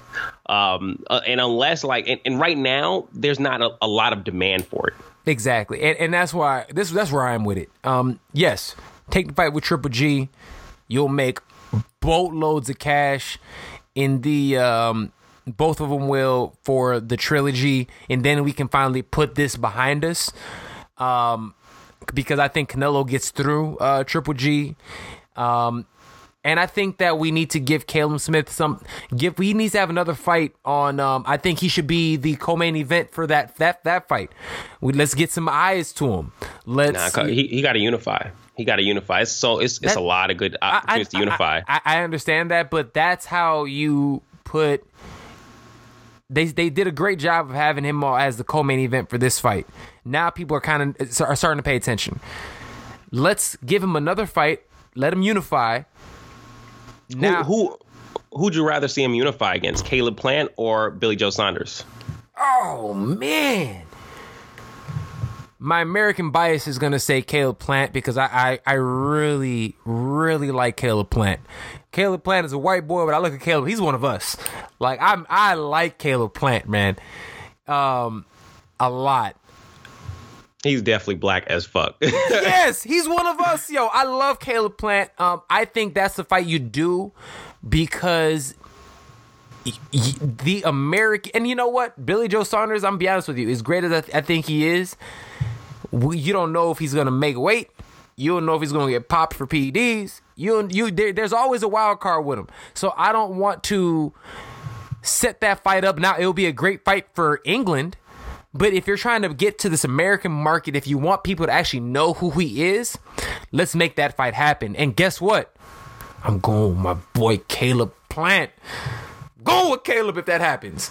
I mean, I would want to see the Billy Joe Saunders fight first. I think you put like I I still don't buy into the whole test he popped for simply because it's something that they allow in the UK wasn't allowed in the US. He did pop, but it's not. I I don't think it's as cut and dry as some of the other instances. And just for the fact that we know what it's like in the UK, and maybe from a promotional standpoint, you do want to get him a bit more exposure to the US audience. But That's the only from a box from a, a boxing fa- fan's perspective, Ooh, that gee, Billy Joe Fight is we, they are going to blow the top off that arena. That Billy Joe they fight. Saunders, that Billy Joe Saunders, um, uh, Caleb Smith fight is fire. They're that actually blow that top off, dude. And, and oh, Billy Joe talks shit with the best of them. He is so entertaining. Yo, those gypsies, him and his best friend Tyson Fury, those two boys are entertaining as hell. They look like they, both of those guys remind me of Brad Pitt from uh, the movie Snatch. They're that that's who they are. They they epitomize that type of dude. Um, but if we're trying to make sure he is a global star, you want to bring him to the American market, you let him fight Caleb Plant. Now, the dangerous part about that is those top three guys in that weight class, Billy Joe, Smith, Plant, yo, it any given day that those fights can go any different way. So you got it's a gamble. It's a gamble for either of them taking those fights. But that's what should That's what we want. That's, That's what, there want. it is. That We want happen. fights. Let's have those fights happen, and, and I really hope that those come to fruition. So to answer the question, um, the matchup we deserve, just because I want to get this fight out of here, it's it's Triple G. Let's let's have this fight. Let's let's get this this past us, and let's keep it moving. Um. Caleb Plant will be incredible, and Caleb wants those fights too. I, I I love that dude, man. He he's really one of the guys that um he's one of the good guys of the sport. He's entertaining, and he has such a great style. Great, great fighter, man. Uh, Great, great story. great story, great story, man. All right, um, do you have anything else to say about these? guys? Oh, uh, do you have anything to say about Caleb? Anything? Any of these? Uh, any of these fights? Um, the card, uh, like I said, I, I think it's- Bu- looked amazing. He's definitely someone to look out for in the future. Josh, Josh Kelly, even though he got out of there with a draw, he's still probably only ten fights into his career. Um, still a lot more to see from him. Obviously, Callum Smith looked great. We need to see that Katie Taylor rematch. So hopefully, um, she's down for that because I'm sure she's gonna have all the No, I, I, Katie, power. Katie, Katie Taylor says she wants that back. Katie Taylor was like, I didn't like the way it go. It went. I want to run that back.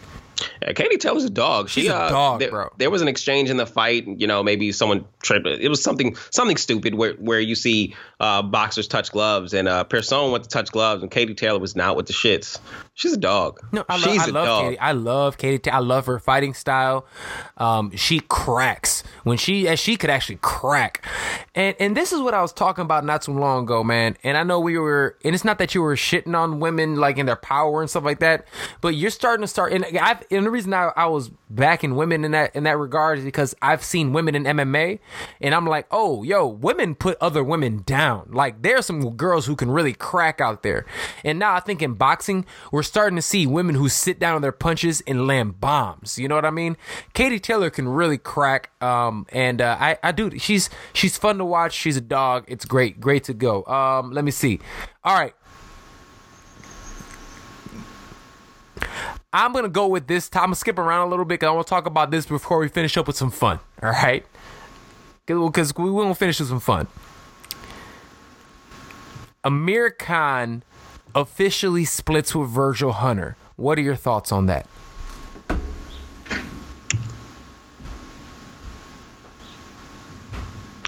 I don't care. Okay, I, I, I feel you. Um, I, I'm sorry, I, just, I just don't care much about Amir Khan right now. Yeah. The only thing that Amir Khan can do for me before he calls it a day is just finally make that fight with uh I I'm forgetting Buddy's name over there, Kell Brook. I'm gonna be honest with you, man. Um, I, I think he's searching for answers, and I think he doesn't understand that the problem is him. It's not a trainer. Um, Virgil Hunter's one of the best in the game. Um, I'm always worried about fighters when they switch trainers. And that's why in a rematch with Canelo, I'm worried about Triple G because he's not with Abel Sanchez anymore. You know what I'm saying? People don't, I think uh, at times, I don't know, man. Pe- people don't give the game plan and certain, and certain coaches and certain trainers the love that they deserve. Virgil Hunter is one of the best in the game. Abel Sanchez is one of the best in the game. You know what I'm saying? These guys are are incredible, and um, and once you start seeing these guys start to move around, especially in the twilight of their career, it's never a good thing. So I'm not that happy about that one for them. But you're right, I don't give a damn. But this is how I want to finish up today. I want all the smoke.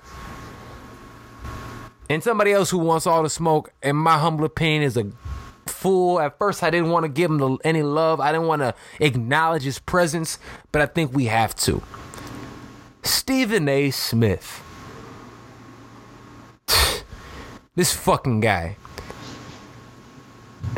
He has, and we talked about this um, earlier in the week. If after we, we we all know about his butterbean comments with um all of his butterbean comments and stuff like that is disrespect of Andy um, Ruiz Jr. My, I, I had a problem with it, but I could have forgiven it if he went on the show the following day, said I was wrong. If he if he nutted up, if he manned up and said, "Yo, I made a mistake. You know, I didn't know who he was, and I and I spoke out of my ass," right? I think people would show him love, but we forget he's a troll. And that's exactly what he is. Brendan Schaub of Below the Belt podcast that saw on Showtime said he saw him at the Deontay Wilder fight. And he said it was one of the most strange things he's ever seen. He said most people who are quote unquote celebrities walk around, they might wave to somebody, but they keep it moving. They said Stephen A relishes in it. He says Stephen A is walking around, hey, big time, what's up? Yeah, I'm the man. And he's just going down the list, arguing with people back and forth because he feeds off of that negative energy. He feeds off of it. I'm gonna uh, I'm, I'm, gonna interject here. I listened to this same Brendan Schwab inter- interview, Schaub, and he Schaub, was Schaub. Brendan Brendan Brendan Schaub. Uh, apologies, and um, I'm not the biggest. was- I'm not the. let me even say that I'm not the biggest Brendan fan. I'm not. I But I- think I he li- talks out of his ass, but I think in this one he made a really, really solid point. Well, I, I I took something different from this the conversation. He was basically saying that you see a celebrity, boxer, athlete, you know, whoever, someone you see on TV, people may want an autograph, people may want to take pictures with them, but with Stephen A. Smith, they watch him debate every single day on try to argue with through. Yeah. through through multiple pl- platforms. Mm-hmm. So people see Stephen A. and they just think back to whatever take he had that they didn't like and they want to debate with him. Yeah. That's that's their picture, that's their autograph, that's his form Of uh, course, of of engagement course. with his fans. Yeah, I agree with that. It's not a it's that's what he has to do. He has to debate with people because I mean that's how he engages with his fans. If he doesn't, then he he looks like an asshole. Yeah. Um. Look, I I, I get that totally. Um. But going into the point again, uh, it was more so his divisiveness and what he feeds off of. Right. That's that's where I was kind of getting at with it. He goes out there on the show, he crushes uh, everybody, and then he has a clip and I don't want to play the entire clip, um, but he goes out there and even Canelo Alvarez addresses um, him, and Canelo pretty much says, in all practical purposes, you don't know shit about boxing, right? That's what Canelo says. Andy Ruiz even tweets, "Yo, bro, like, damn near what the fuck." You know what I'm saying? Um, and he goes out there, and in fact, let me just pull up Andy Ruiz's tweet and Canelo's tweet just so that I could actually read it for context. But um, it, it was one of those things that once you look at it, right, to sit there and just completely trash a fighter and then double down on shitting on a fighter, I think is uncalled for, right? I think it's totally uncalled for. Um, and the fact that he sat there, and I don't know if you saw this, he went up there and when he was talking about, um, I don't know why I can't find Andy's tweet, but um, he went out there and even went talking about Canelo's, he started like talking like he was gonna fight Canelo. Canelo, what are you gonna do? Huh? What? I can say whatever I want. Blah blah blah blah. And you're talking like to these great fighters, and this is what Stephen A. I think doesn't understand. He's accustomed because talking about fight sports is new to him. They really haven't done this. Is this is essentially new. To double down and to shit on fighters. I think he. This is these aren't stick and ball sports. They will come find you. That's the and he people have to understand. And all MMA media has been talking about it this week. They're like Stephen A. You need to cut it down. These fighters are cut from a different cloth. If they're calling you out on Twitter, that means they're a step away from coming and finding you where you are, and they'll put hands on you. So I understand having a hot take, but to sit there and and, and be as boisterous and as aggressive to fighters who are dude, doing what you do every day. You made a hot take, they disagreed, they're calling you out on your bullshit. To sit there and actually say, be a man. Be a be an actual man, you pussy. Ooh, and actually ooh. say Stephen A. Smith is a pussy. Bitch ass dude. To sit there and actually go out there and sit, somebody who's never dribbled a basketball in his life, somebody who's never yes, he played he, here's the thing, he even said it in college, he didn't even he averaged like two minutes a game. All right? Let's put that out there. He went out there also. We look at it, we look at it and we say, you know, you've never thrown a punch in your life. To sit there and shit on fighters, I, I'm not here for that. I'm definitely not here for that. Because the reason I am not here for that, I know I'm on my soapbox right now, but I'm not here for that because you don't he's not taking the time to put himself in that position. To disrespect Ruiz and say he's butterbean and not look at the skill set and, to, and just sit there and say you guys aren't listening to what I say. What I said was you know you took that fight away from us. Well yes that fight was taken away from us but why do you have to shit on Ruiz when your beef is with Eddie Hearn? Shit on Eddie Hearn don't talk about the man. And then when Canelo comes to somebody's thing, sit there and say, yo, Canelo, you ain't shit. What you gonna do about it? How are you gonna say Canelo? What you gonna do about it? What what are you gonna do? Because we all know if Ruiz, Canelo, or any of those fighters were in his face, he'd be on his knees, you know, giving him toppy. Get out of here. I wouldn't say all that. I'm, I'm not. I'm not this Stephen A. critique that you are. I actually like Stephen A. I don't didn't like his take about the fight, but I do understand from a casual fan's perspective, baby back that bitch, that he was angry at the fact that he felt like Joshua blew the blew the fight that we all wanted, which was Wilder Joshua. Which I think that's still on the table, especially if Joshua gets his belts back. Just because he took a, took a loss, the fight can still be made. 100%. Now. Stephen A is a journalist. He's a member of the media. And if he doesn't get as aggressive as he's been, then he's not Stephen A. Smith. So I'm okay with him doing this. And if fighters want to debate with him, I think he welcomes that. He's had intense debates on TV. Um, I don't I don't think he minds that. He embraces it. So I mean if a fighter because can't troll. if a fighter cannot control themselves with a member of the media, if you think that uh, uh, uh, a, a MMA fighter, a boxer is going to get into a debate with him on Twitter and they're going to feel so compelled that they come and find him and try to touch him up in person. Well, I mean, does that person really need to be, like really need to be fighting out? Stephen A is probably 60. You you just going to go beat up a 60 year old man because he said something on Twitter? Come, Stephen come a, Stephen A Smith is like 45. All right. So let's, let's start is, with is that he? one. Yeah. He's, he's, he's definitely like, he's not even 50 years old yet. I'm pretty sure. He might be 50. His hairline is 60. His hairline is 87. Uh, but here's the thing, man. And, and, and my biggest issue is this I'm fine with the original hot take. The original hot take, in the moment you're hot about it, dude, do what you do. Say what you got to say. That's fine. 51. Okay, see, but, but you know what I'm saying? But don't sit there and the fact that he doubled down on it, like, yo, be a man. Be a man the same way that he tries to hold everybody accountable, because that's what he does. He tries to hold everybody accountable. Say all for the weed. All that nonsense and stuff that he does, trying to tell people to keep themselves accountable and have integrity. He's proving that he doesn't have integrity, especially when it's a sport that he doesn't understand. So when it's a sport that he doesn't understand, he goes out there and just his defense is to just throw stuff out there. So it's not as much that these fighters are going to kick his ass because because they will. But it's the fact that you've made a mistake. Own up to your mistake. Don't double down on it. And well, I think I, people will respect him more. How much more of you respected Stephen A. if he was after? Because I, I was fine with the original. I, I thought it was whack. But after that, to sit there and say, and my bigger issue was when he tried to come at Canelo. What?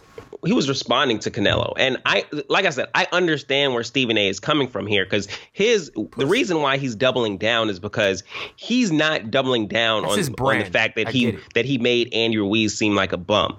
He's doubling down on the fact that he's saying we all because of this loss are missing out on the event that we were promised. He's angry at this boxing idea that fights need to marinate as opposed to happening immediately. So he's not necessarily mad at Andy Ruiz. And so when Canelo snapped at him and he's like, you know, basically you don't know boxing, he's just like, I, I don't care. That was never my issue. Like whether Andy Ruiz is good or not wasn't really my issue to begin with, as much as that may have seemed, uh, given the context of his tweet. He defended. He's saying that like whether Andy Ruiz is good or not, like that's not my issue. My issue is we're not going to get the the Deontay Wilder Joshua fight that we initially were promised. There are different and ways I can understand to go. that. There's there. I understand it also, and I understand the reason we understand we know his name is because of whom he is, right? We understand his name because of the hot takes and the certain things that he does. The the reason I always like Stephen A. over a Skip Bayless is because I always felt like Stephen A. There was a level of respect among him and the athletes. He would call you out, but it was on facts and figures, and I respected that. And he he he it was never it was the show but it was, you know, it, it was a show, but I'm going to hit you with some stuff. Skip Bayless was the guy who was just the troll, right? I've lost respect for Stephen A because he has turned into that same troll. And I think that is extremely disappointing. The tweet that Canelo Alvarez said was yet another skeptic who allows himself to be swept away by sheer ignorance and fanaticism without the slightest idea of what the sport of boxing is. You, you, uh, you gonna give him the original tweet? I'm not saying that in Spanish. No, anybody gonna pay attention. I could, like I say it in Spanish if you want me to, but I'm not. but um, but the the fact that he's that he goes out there and says that, and he, and he made a point, and then he then the way he tried to do it because it was English and Spanish, and Stephen A. went out there was like, well, "It wasn't you that wrote it. You don't speak English." Do fuck you, man. Like he wants to get the point across the same way you have. You have the the the ability to speak English. He does speak English. He probably didn't write it, so he probably said, "I want somebody to say this," and yo, type this out for me. There's nothing wrong with that. But so to shit on him for not speaking English, bro. I didn't like. We're better than that. That's like, like you know what I'm saying? Like that's how you're trying to come at it. You're shitting on somebody. First of all, you shit on somebody because of his physical appearance. That's neither here nor there. I can deal with that. But then afterwards to double down and to sit there and say, "You ain't you ain't about that life. You don't even speak English." Dude, yeah, I, I don't like. I don't. I don't like uh, when people are debating and like because you're losing a debate, you just take it off topic. Exactly. Like go go for something personal. That's that's, that's that bullshit. that is a bitch move. That's and and that's why that's, I'm like after that that for me this is just me personally. I told like I'm done. You're a bitch total pussy. Stephen A. Smith, I hope I have the opportunity one day to debate you because I will call you a pussy in your face, you pussy. Because the, the, the fact that you're going to go out there and to sit there and say, when you're losing a debate, to not have facts and figures and to sit there and take it personal. Nothing more says that you have lost the debate than to go low like that. Um, that is the lowest form of intelligence, and all it did was justify everything that Canelo uh, Canelo said, and so and the same thing that Andy Ruiz said. Also, you're ignorant, and um, and being and here's another thing that pisses me off. You're a black man in America you're gonna shit on somebody who is you don't understand because you're not like them, you don't speak the language or you don't get it. So you're gonna try to throw them under the bus. Guess what, fam? They people been doing that to us for millennia. You wouldn't be cool about that, would you? So now because he's Mexican, he speaks Spanish, you feel the ability, you, you feel the need to go out there and do that. Stephen A. Smith is a clown for that. And I've lost all respect for him. Not for the original comment, more so for the double down in this regard. Oh, I was, I'm done with him. Yeah, I, I didn't like that. The taking shots at Canelo in terms of like writing his statements and whatnot, that was a bitch move. Like, if you want to debate Canelo, if you want to say his take is wrong, like that's fine. But like, trying to take a jab at him, potentially not writing his own tweet, was super weak. Like he could have used Google Translate. For all I, that's what I'm saying. For all I know, he probably did that. You know what I'm saying? So to sit there and say that, man, um, and if you've listened to Canelo speak, Canelo is even though it's in Spanish, it is very eloquent. He's he's all there. Canelo is not a dumb guy. So him saying this, this is this is Canelo's words. You know what I mean? And that, Canelo, that Canelo's also fucking rich. It, it, like rich as fuck. Way richer than Stephen A. Smith. You know, so exactly, man. So and again, that that that's that that's my beef with with Stephen A. Um, we can talk about this a lot, and I think we've definitely given him more play than he deserves. That's this what he wants. He's part of the conversation, and I'm sure he loves it. Um, but I, am disappointed in him. I'm really disappointed in him for attacking a brown man, being a black man in this country. Um, it was weak, it was soft, and I think he this is one of those things that he has continued over time since Skip Bayless has left to lose credibility. And to me, this is this was this was a breaking this is this straw that broke the camel's back, bro. You not only do you not know shit about boxing, you don't know shit about any combat sports. We should not allow people like him to even speak on it until they actually do some research. I, I, hear you. I mean, Steve, Stephen A. I, I'm not as down on him as you are. It's, I typically like him, but I, I didn't like what he did um, with Canelo. And I'm trying to pull up those tweets now, and I'm not necessarily. The which one? The um, uh, the one he said? Yeah. So the one where, where he took it where he took a jab um, about him writing his own tweets, or maybe that was no, that no, a that, video. That, that was a was on, uh, that was, that was on his radio show. Okay. That was on his well, radio show on ESPN. He said, yet another yep. skeptic who allows himself to be swept away by sheer ignorance and fanaticism without the slightest idea of what the sport of boxing is. First of all, tell your people to be careful about talking about me that way. Pause, pause that for a second. Right, pause that for a second. What are you, what are you going to do? S- Stephen A., what are you going to do? Well, if, if, these fighters decide to come at you, what you're and that that was my issue. You're challenging a fighter. You're literally challenging it. First of all, before you do this, you you better. What what are you gonna do?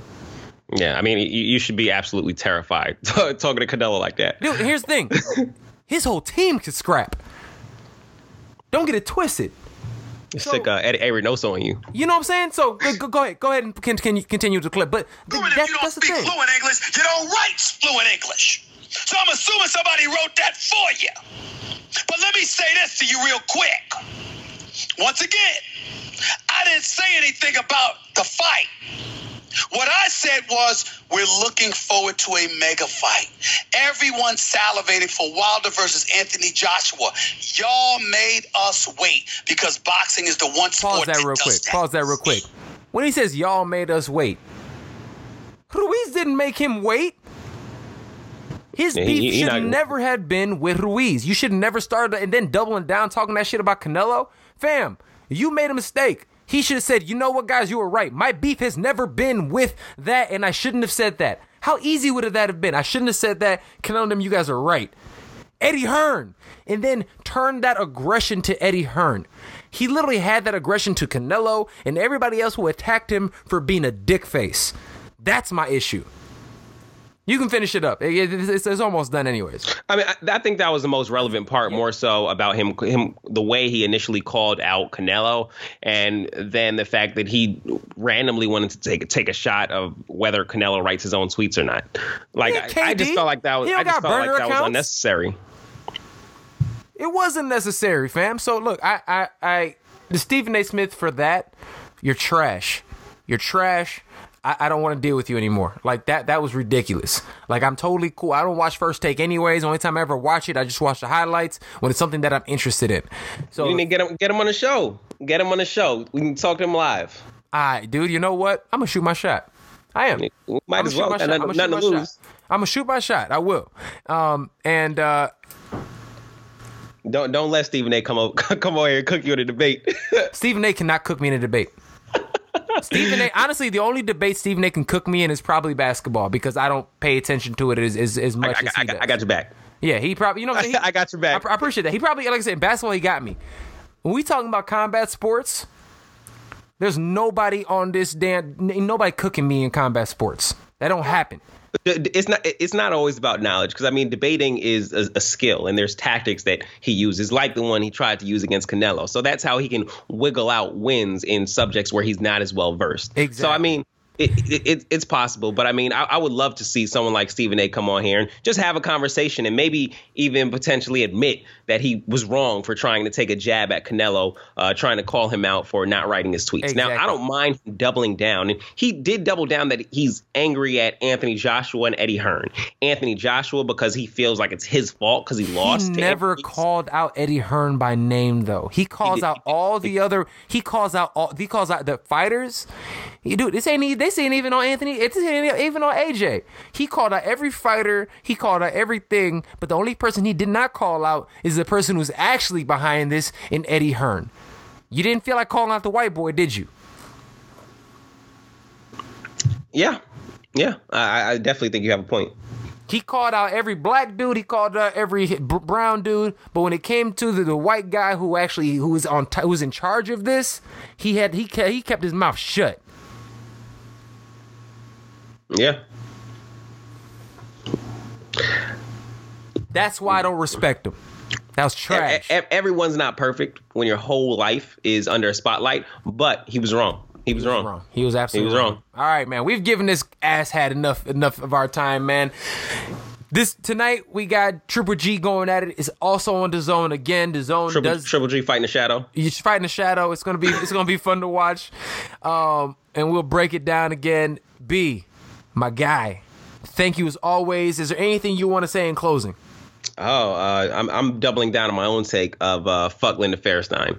Uh, Fuck that's where I'm Linda at. Linda Fairstein. I second that motion.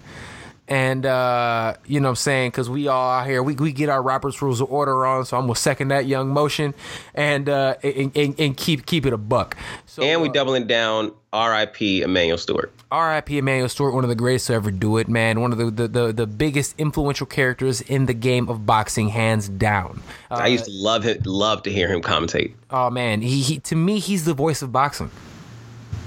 He really Yeah. he really was, and he has been for a long time, man.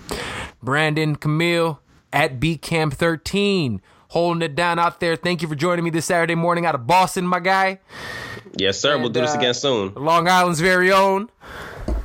Oh yeah. Let's go, Aljamain Sterling. Yeah, he gonna win tonight. Don't worry about it. Yes, sir. Yes, sir. All right, my G. We'll wrap with you, man. Salute. All right, bro. Peace out.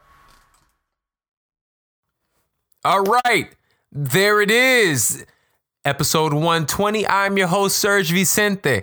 That was my conversation with our weekly contributor, Brandon Camille. Always a pleasure to have him on the show. Um, as we know, this weekend, yo, it's always fire with some of these cards. Um, obviously, we have the UFC 238. That's right here in my hometown of Chicago. We also have the Triple G fight that will be on the zone. So check both of those out. I'll be right back here, episode 121, to break both of those and all things fight podcast, fight related um, this upcoming weekend. Also, if you have an opportunity, please check out When They See Us by Ava DuVernay. Look, this isn't a plug, man. This is just, I believe, is great te- content, great television. If you have an opportunity, if you want to learn something new, check it out. And we spent like the whole first half hour talking about it. So I definitely want to go ahead and break that down. So thank you all once again for listening. I I love you all. I appreciate the time. And I will see you next time right here on the Fight Podcast. Remember, the Fight Podcast is brought to you each week by Sage Eats. Sage Eats offers healthy meals and fitness mentoring. Sign up for Sage Eats at sageeatschicago.com. Apply promo code FIGHT for 15% off of your first three months. Check out Sage Eats on all social media platforms at Sage Eats Chicago. Check out the Fight Podcast on all social media networks at the Fight Podcast also, check out the website, www.thefightpodcast.com, and follow me, Serge Vicente, at Serge Vicente, at obviously the Fight Podcast. And if you're on Twitter, at the Serge Vicente. Love you guys. Catch you right here next time. Peace out.